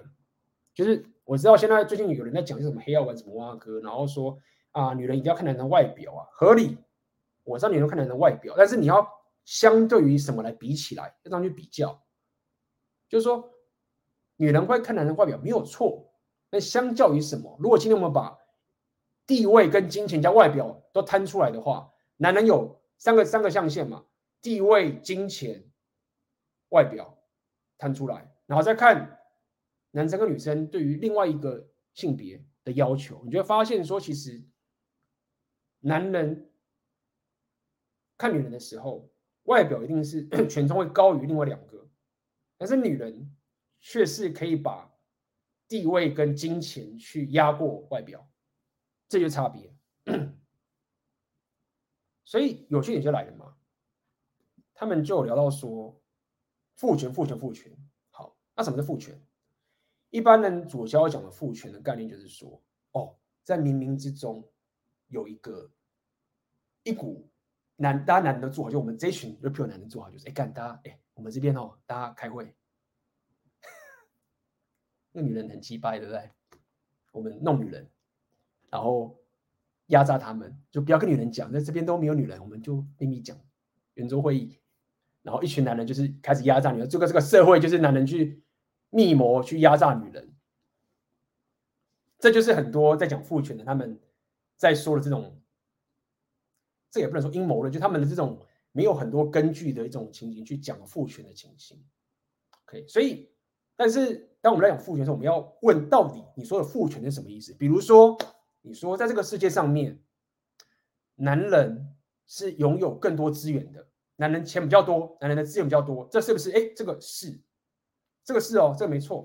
好，假设你说父权的原因是在于说男人拥有的资源比女人多，那重点来了，那下个要问的问题就这样：为什么男人拥有的资源比人多？哦，因为他妈男人就是大家就是薪水都给男人啊。我如果开一家公司，你知道吗？上礼拜我们 A B 的一场这个会议啊 ，A B 就是跟我们讲说，哎、欸，以后我们开公司啊，钱给男人多，女人就给他少一点，我们就要压榨女人，什么什么啊哥，是这样吗？好，那男人为什么男人为什么钱会比较多？有很重要的因素，因为女人的择偶策略。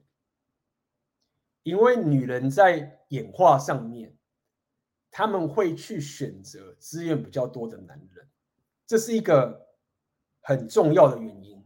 因为男人都知道，当我们资源比较多，我们钱比较多，我们择偶选择权就会特别高。女人自己也知道，当我的钱特别多的时候，我的择偶选择权不会比较高，但是我比较正的时候，干大家男人都是跪舔我，所以男人会比较有钱的这个原因，有很大很大很大一部分原因，就是因为女人择偶造成的结果。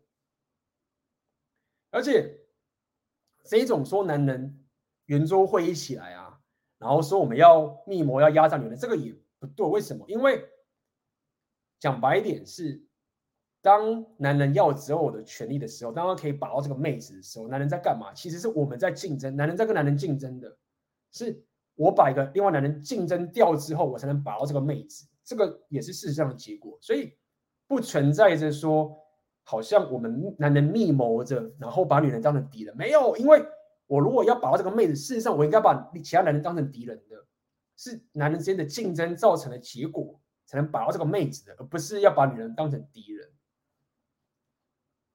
所以男人可以有这么多资源，如果讲真的讲，如果女人忽然他妈的海伯格名忽然就变了，不知道 D N A 转换什么哇哥，再也不要男人有不 care 男人是不是有钱，那个男人的行为会改变的。我跟大家讲，就是我的六大属性、三人属性，大家说哎，你们六大属性、三人属性垃圾了，没人要练了。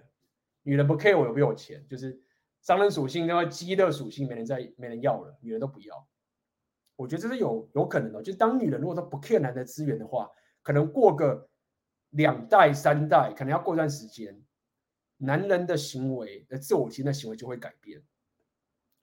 所以讲这么多，就是跟大家讲，就是他妈的父权什么挖哥，很多时候是女人择偶的决策造成的结果。今天闲聊直播太有感了，这边有人在好了念一念。A B 长期今天就是特别有感嘛 ，A B 长期自我提升为主轴，今天也略讲到国外妹子的交手经验。前阵子无意中看到一个新 YouTube 讲 P U A 时说到 A B 一看就是不会把妹，我看到时感到可笑，三个男人的魅力来自于硬价值的自我提升，所以，唉。你知道吗？大家理解的概念是，为什么我会一直把我的频道定位在自我提升，或是做一些创意的东西？因为有时候啊，我发现一件事情，就是说，这个其实 marketing 的问题，大家自己想一想，一堆台南喊着洋妞把不到，把洋妞把洋妞很难把。台湾有台湾有些 P U A 其实把它养牛，我了解合理，但大家理解就是说，我当然就是以前也有教过台湾女朋友什么啊哥嘛，这当然是有合理，但是你要可以绑把养牛啊，这个确实是一个很高的门槛，这是一个很高的门槛。P U A 一定有他们的能力、他们的属性、他们的强项，肯定有。讲, 讲, 讲白一点嘛，假设我现在台湾我要把洋妞干妈的很麻烦呢、欸。我说真的，如果我现在台湾啊，我我举我举个例子好了，这个其实跟大家讲讲，就是说，假设我现在在台湾我想把洋妞，但我们这个但我们这个，我先问一下啦，在场有没有人想把洋妞的？有没有人这样讲好了？我对洋妞白人呢、哦、完全没兴趣的打零，然后我对洋妞有兴趣的，我如果我有机会可以把洋的话，我打一，回答。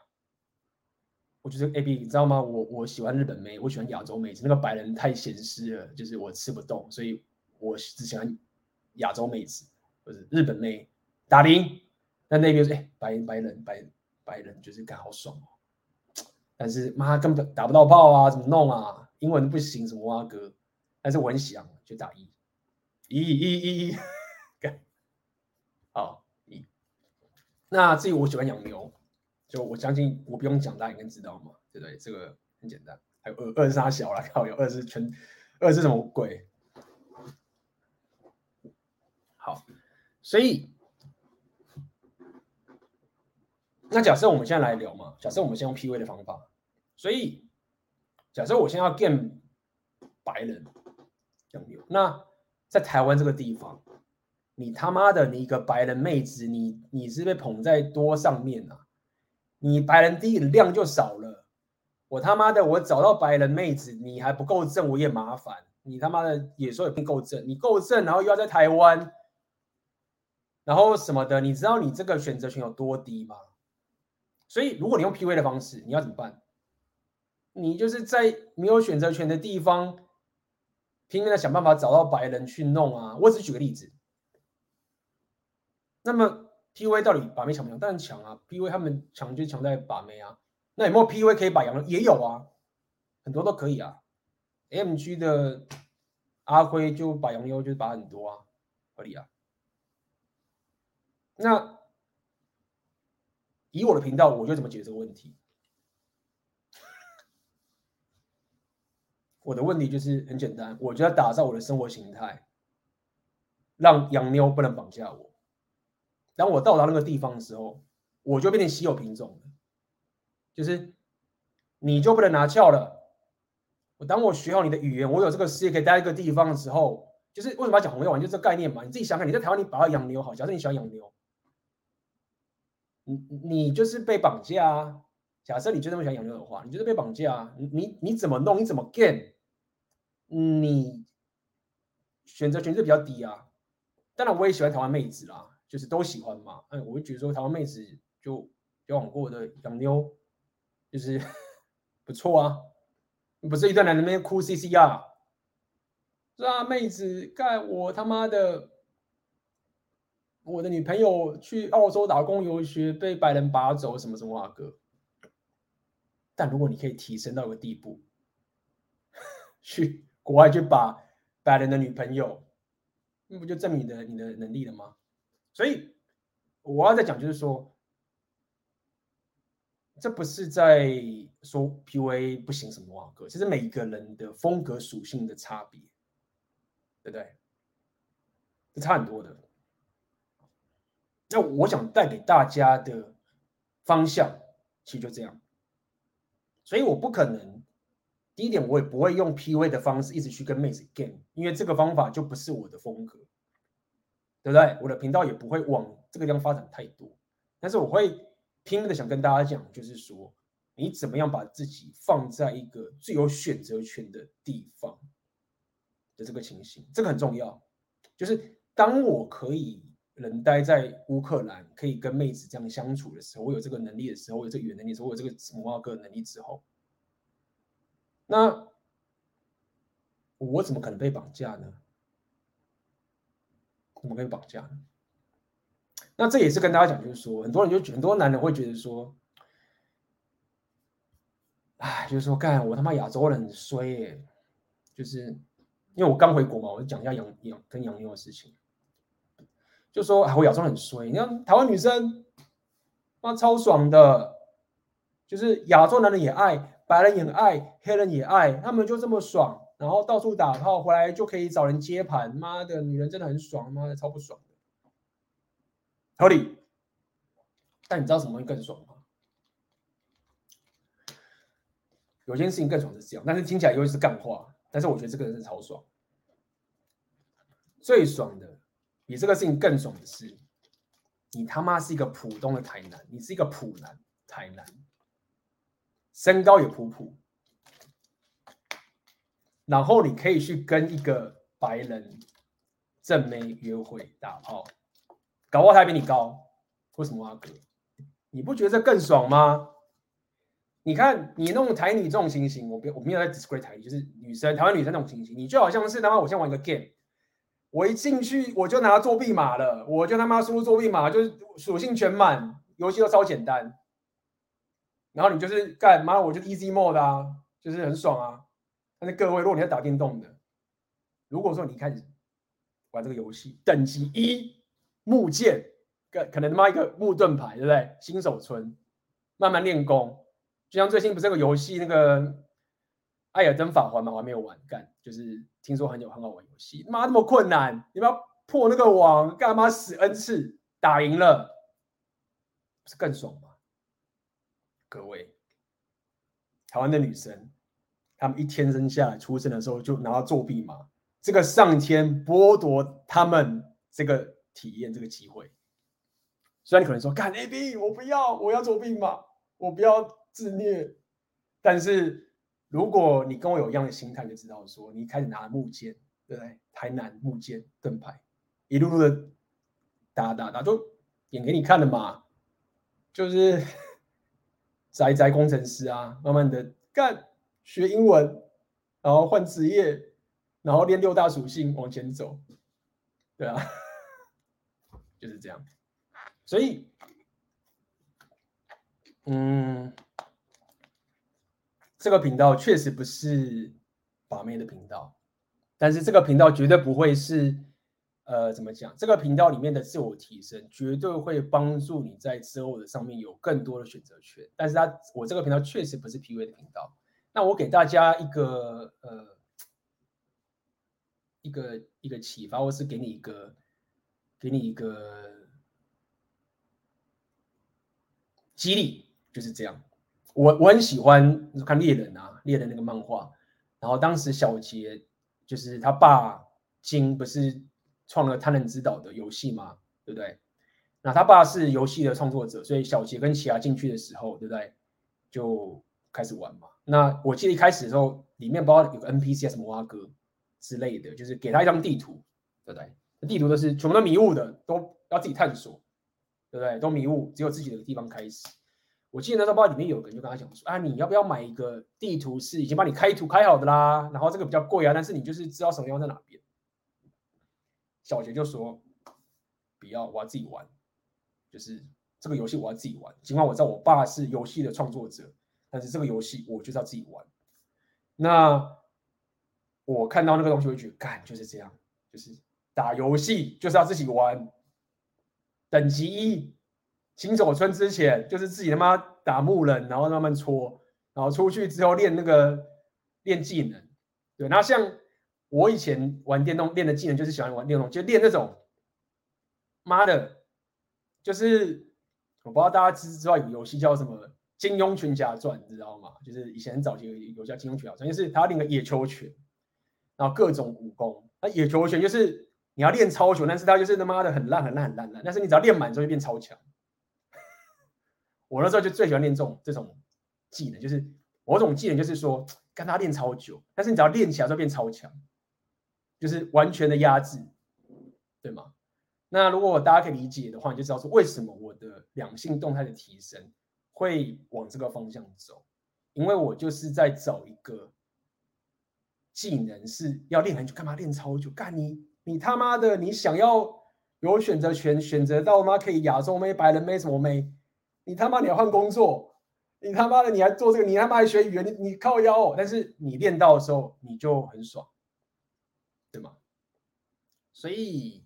这个频道的风格其实就是这个样子，就不是 P U A 的情形，好不好？对 P U A 还是要讲一下，是很尊敬的。A B 是不是喝酒？就跟大家讲嘛，真的是待在这个地方闷了好几天，真的会受不了啊！我跟你讲啦，大家讲也是亚洲白人都可以有啦，上海也都白人什么都有啦。那我只要跟大家讲，就是说没有错啦，你没有必要像我做到这么绝啦。其实我这个也只是顺道啊，我只是跟大家讲，就是第一点是你自己想看。你要知道，问各位嘛，在场谁会他妈住在国外一年以上的？就是说，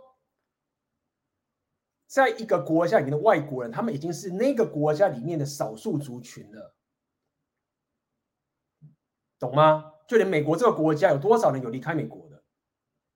当然，欧洲可能大家比较会旅行。就是说，你就是被选的一方，就是那一群人来到台湾。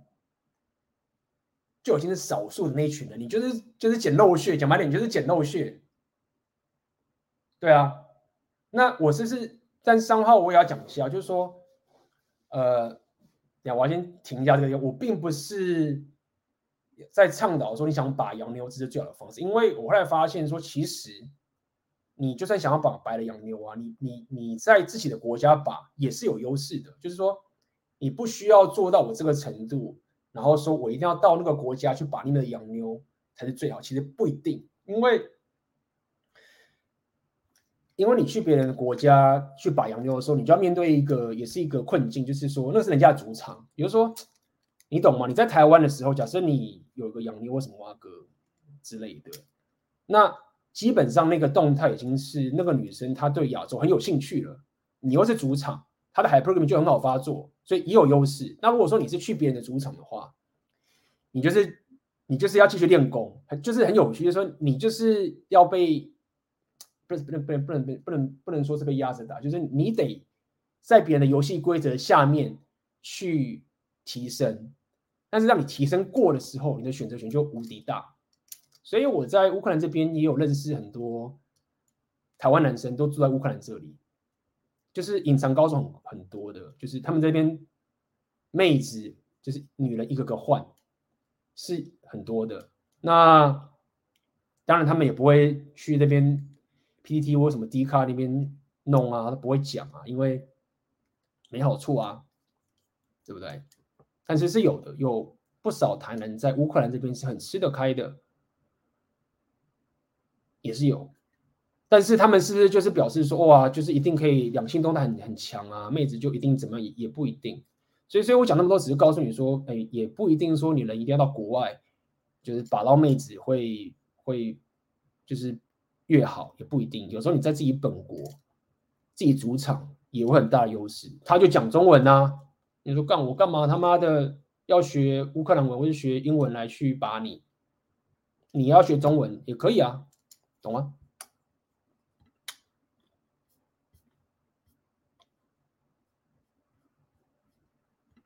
艾尔登法环，所以我只想呛那些一直说 A B 不会打，不会不会把妹或什么什么挖哥，就是说，哎，就是你收集了几个国家的妹子，就是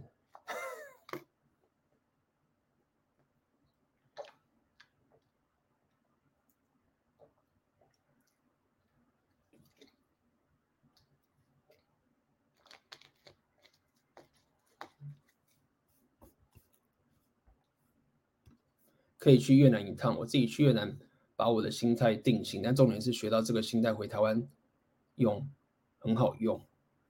我还没去过越南，也许以后有机会去去看。我很多朋友就说越南很棒啊，泰国 也, 也很多人去，对吗？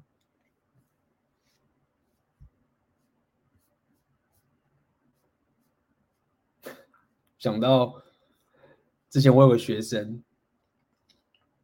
我其实一直没有在关注其他的人会怎么评价我把妹这件事，因为其实我也不是很 care。本来我的频道就是讲自我提升的，然后大家其实也不会跟我讲这件事情。但是我之前在乌克兰的时候，我有个学生来到乌克兰，然后就就是学生嘛，就照顾一下见面，然后我们就去夜店。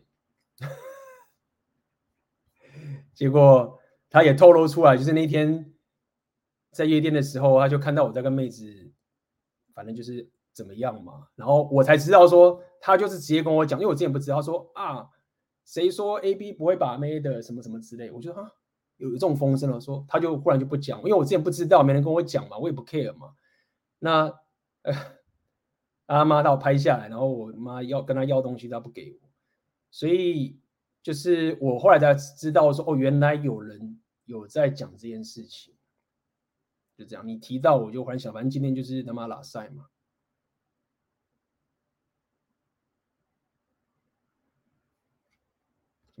A B 在国外搭三娘牛应该不至于像台湾一样方法没找对，搭一千个搭一万个都把不到吧？其实我现在没有在搭三了，这个也可以跟大家讲，就是各种方法，就是说，因为我认为 我, 我对搭三的想法是这样，就是你要讲的搭三应该比较像是说去夜店啊，或者去接搭这种东西，就是很目的性的这样去做。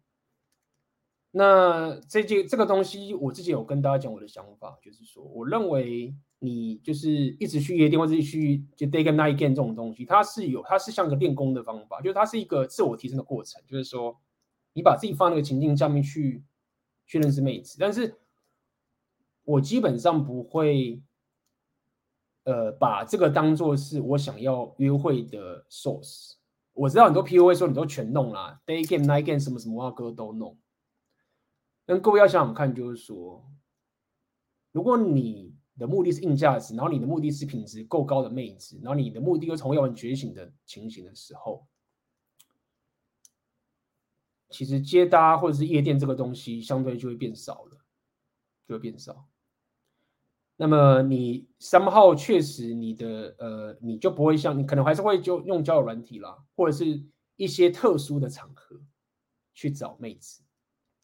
的这个情形，那我想跟大家讲的点就是在于说，呃，其实你大家自己看嘛，我当然不要讲我跟 Andrew Tate 比，就是你越到个等级的时候啊，你其实越不需要靠接搭跟夜店来当你的 source， 但是你确实是要去打造你的社交圈，所以才会说你要去打造你的王国嘛，认识一些 Alpha 嘛，认识各种人嘛，这个是要做的没有错，你还是要去触角触，但是你不需要土炮的。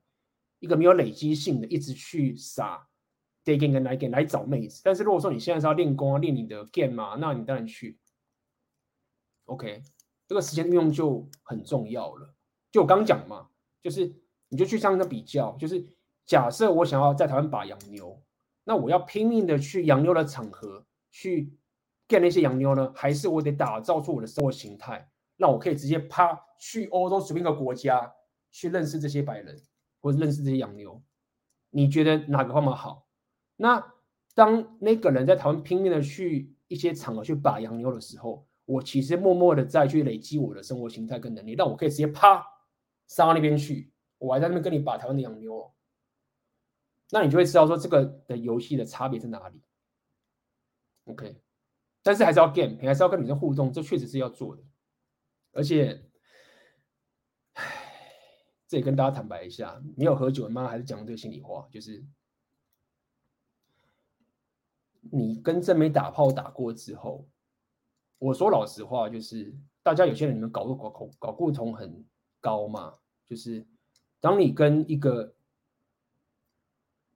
够正的白人或者什么蛙哥打炮过之后啊，我真的是认为那个那个满足感已经降低，那个那个那个成就感已经降低，你知道吗？你就想象是你在打艾尔登法环，然后你就推倒王了，满足感你会觉得满足感很大，但是当你推倒了一次这个王之后，你再推倒下个王的那个满足感已经降到很多了，你真的吗？而且你会降到，除非你玩 S M 啊，但是你降到你会觉得说，干，其实不是你在爽，不是男人在爽，是女人在爽，你知道吗？我一直跟大家讲这个概念，就是没有错，你没有跟这边打过炮的时候，你你要努力去完成这个事情，不要让他们唱高调说啊自我提升不把没有，你没有跟你想要的正面打过炮之前，请好好努力，无论你要自我提升 game 都去。但是当你达到，你已经达到那个推倒王了，推倒一个、两个、三个什么都好，推倒了。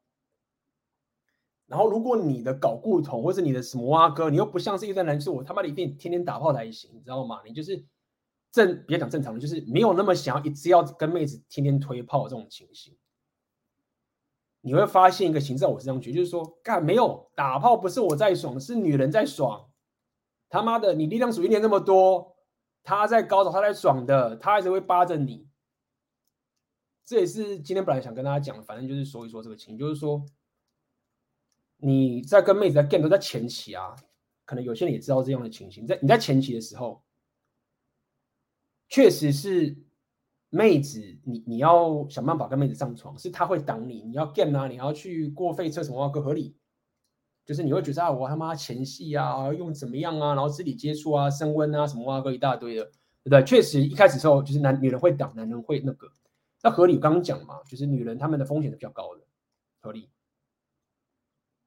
但是当你打完炮之后，好，你性爱层面你突破之后呢，接下来如果说你的生活形态、你的硬价值、你关心什么又弄得好，你的价值又够高，你知道吗？你会发现一件事情，所以你 要, 你要知道，女人是很想打炮的。那当她找到一个可以信任的人，又是有真正欲望的人，等那个男人可以打炮的时候，我跟你讲，女人会比较想打炮。我说女人比较想是说，这时候女人会，因为她平常就算想打炮，你知道，很多女人走路上都想打炮，但是她看到那个男人，他好帅哦，但是干我要风险太高，我不知道可以跟他打，你会推脱啊。这个男人太逊，逊咖逊咖逊咖逊咖逊咖，哎，这个蛮帅的，可是干我不能就是直接脱衣服，我要再弄一下。就是说，女人在那个状态的时候啊，她其实很麻烦，她想嘛打炮，但是她的毛就会很多。但是如果她现在忽然遇到一个所谓的真诚欲望的男人之后，然后打炮有人爽的时候，他妈的她很可怕的、欸，你把你变种马哎、欸。是女人在爽的、欸，不是男人一旦有爽。那在这种情，我想跟大家讲一点，就是在说，就是那个推倒王的那个满足感会降了，因为你知道说，好，他很正，他很他是一个 model， 但是我已经知道，我在跟他推倒的时候，阴道就那样子，他爽就爽那个样子 ，S M 也是那个样子，就这样了，而且是他在爽的，靠腰嘞。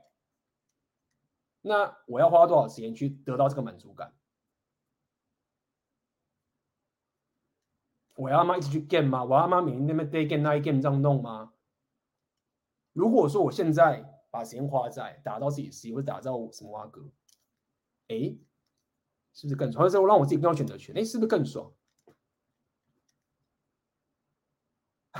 很强，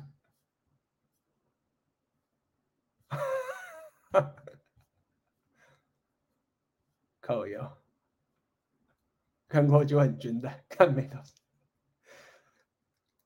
就跟你讲嘛，就是就是这样啊，就是我相信在场有很多高手啦，但我知道有些 P T T 那边大魔法师可能会不能理解我们在讲这个事情，但如果你相信我的话，就真的是这样。当然啦，有一些男人就是他就是打炮就是他妈打，就一定得打，就是我他妈的我知道我还就是要打更多炮，我也是有。但我其实我其实没有那么的 addicted， 就是说一定要他妈冲量。但是确实我会我很挑职的，就是说我确实是应该算标准算高，跟男生比起来的话，就是说我个人是，大家如果看过我回答一些问题，大家可以感受到我的风格嘛，就是这边如果不够正的话，就是随便，就是没差，我不一定不一定需要跟妹子打炮才行。对，所以我认同就大家你打炮跟正妹打之后，但是我的情形是，当我跟正妹打过炮之后，就是我不会有那个 addiction 说干我他妈的一定要一直推一推，就像你这个人讲嘛。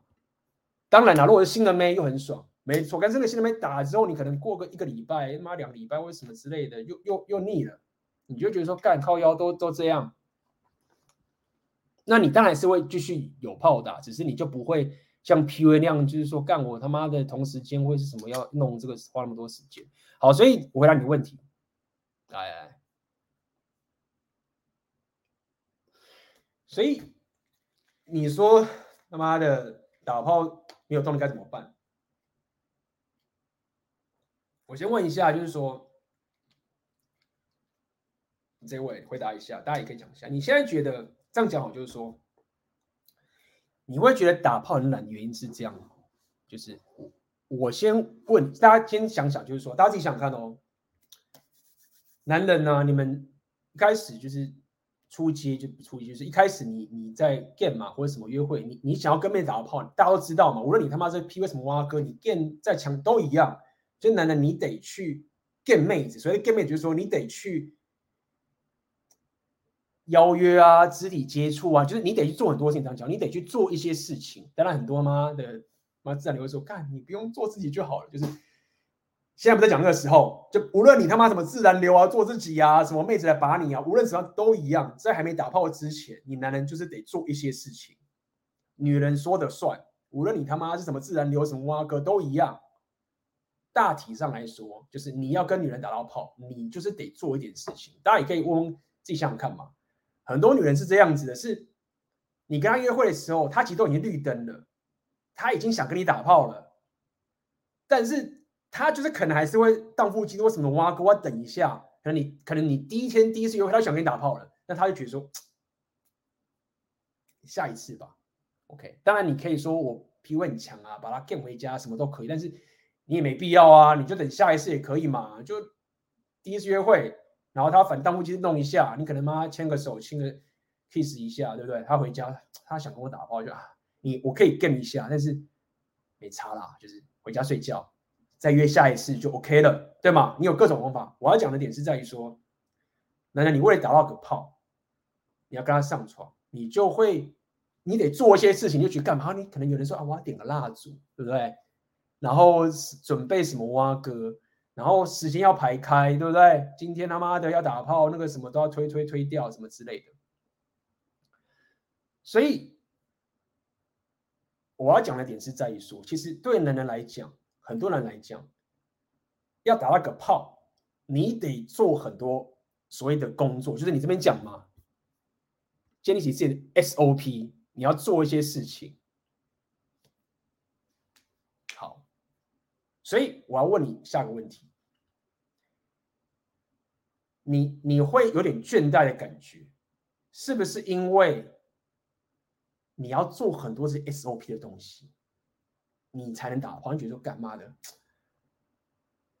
虽然说你没有像之前要做那么多，但是你的你的心情、你的心态就觉得说，要打个炮就得三炮得做一些东西，我才能打炮。你现在是看是这样子，大家也可以回答一下嘛。各位是也这样觉得？就是你是觉得说，假设我现在跟个正妹打炮。我三号他妈，除非就是你不是付钱的，除非你说你是买的付钱的，就你会觉得我要做很多很多事情。来回答一下，不要自我在讲。各位觉得就是说认同说，我现在要跟个正妹打炮，无论是一开始跟中间为什么挖哥，我三号就是要做一些东西啊，比如说他心情要好啊，或者是我今天要什么前戏啊，什么什么挖哥啊，等等的，然后然后打到跑，然后妹子又在爽，他就在躺在那边就很爽就好了，那顶多帮我口交或什么之类的，反正我就是他妈的要做一些有没有东西，是的打一，你觉得不是的打零，好不好？看大家反应，就是你会觉得说，我就是得做一些东西，点蜡烛，或是今天心情要怎么样，情绪要做得好啊，然后打炮，然后是的话打一，不是你觉得你就觉得没有 A B 我不需要打零。来来，回答一下。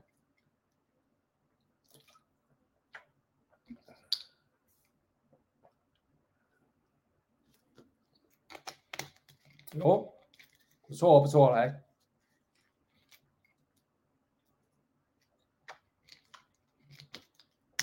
好，所以今天我就要来回答这位你的一嘛，对不对？好，所以今天我要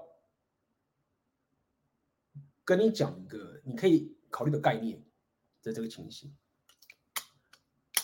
很多人说打炮前要做前戏，对不对？我认为某种都是对的。但是打炮是不是一定要前戏？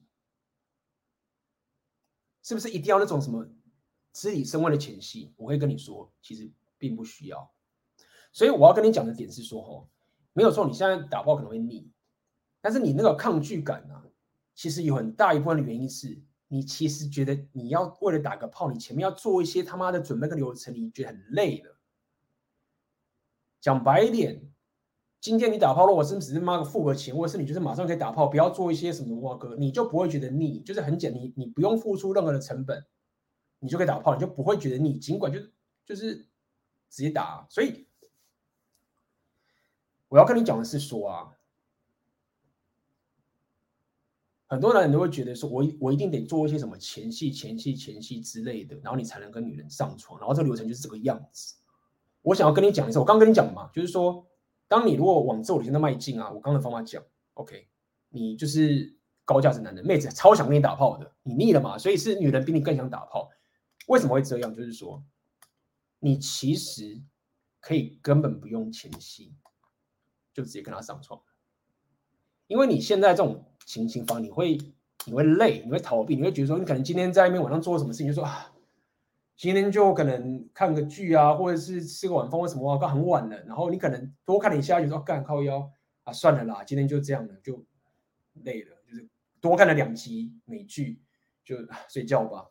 然后妹子可能觉得说干我又没有打炮不爽，然后你就觉得说啊，好吧，那可是我看的剧心情来，电动打到一半，你要我打炮就是很烦，你知道吗？因为你会预设说我要打炮，我就要做一大堆没有的东西，很麻烦。所以你可以换一个方法，就是。但这个你要抓准，我怕你拿捏错，就是你打炮就直接说干我要打炮上去了，就不要什么前戏，什么都不需要了，直接脱了，然后就上了就解决，然后你也不要在那边说啊，我一定要让他什么持久很爽，没有，就是你要爽的，也不用什么前戏，打电话打到一半，对不对？艾尔登法王往推倒一半，哎，推倒了 ，OK， 暂停，就直接他妈打一炮，结束。你可能以前他妈打一个小时、两个小时，这次他妈半个小时、二十分钟、十分钟，什么都好，就这样。因为你会倦怠的点就是，你他妈一直搞那个流程，弄得自己很很疲乏，你知道吗？就是这样子。所以，那我这边要跟你讲的点是在于说前戏的部分。我想跟你讲就是说啊，然后那你不懂，就是啊，我要前戏，我要摸什么什么哇哥。但我要告诉你，其实。你的前戏啊的开始，不是不是从你跟他肢体接触、摸摸、脱衣服开始。你平常的生活形态，你平常的一举一动，你平常做事那个态度的那个情形，就是前戏了。很多女人，她不是他妈的要到床上点了蜡烛，然后烛光晚餐之后，然后忽然她才从一个没有性的人，忽然才有性起来。没有，很多女人是他妈的每一次走在路上的时候，看到一个什么，忽然就想打炮了。就是说，那一种前戏的欲望啊的酝酿，其实在日常的生活中就有了。